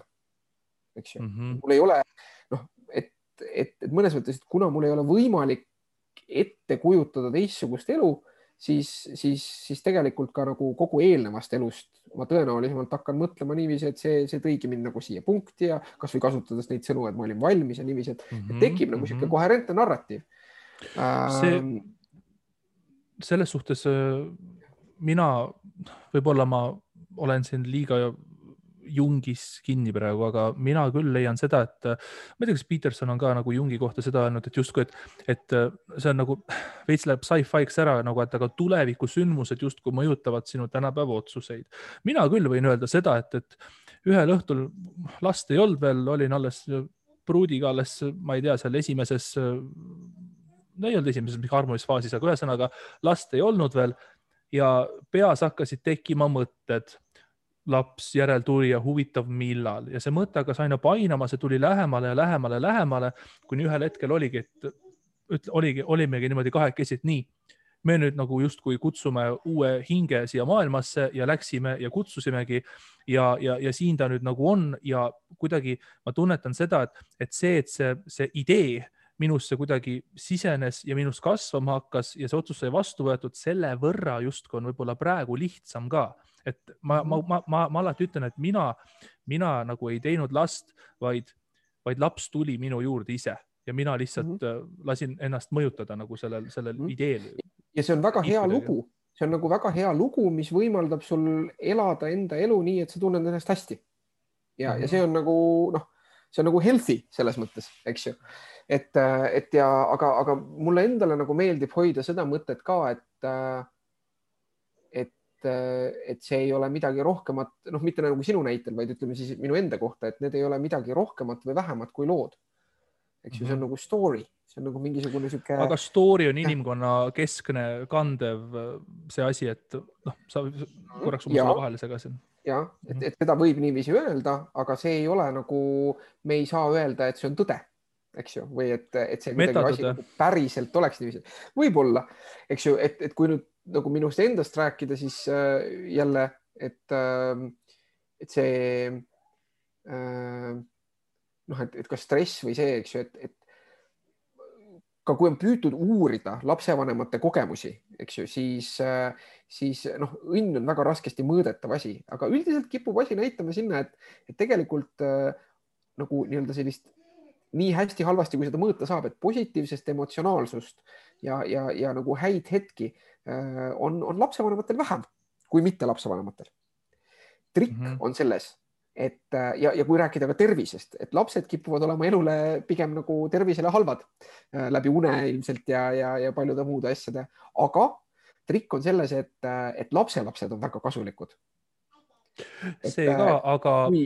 kuidas sellega näiteks on, et sa võid arvata, sa praegu räägid, mina näen seda, et sa räägid praegu ainult ühest äh, eluetapist, kus inimene saab lapse. kui inimene on äh, minetanud oma reproduktsioonivõime, räägime naisterahvastest ja ta ei ole seda asja läbi teinud, ta ei ole last saanud.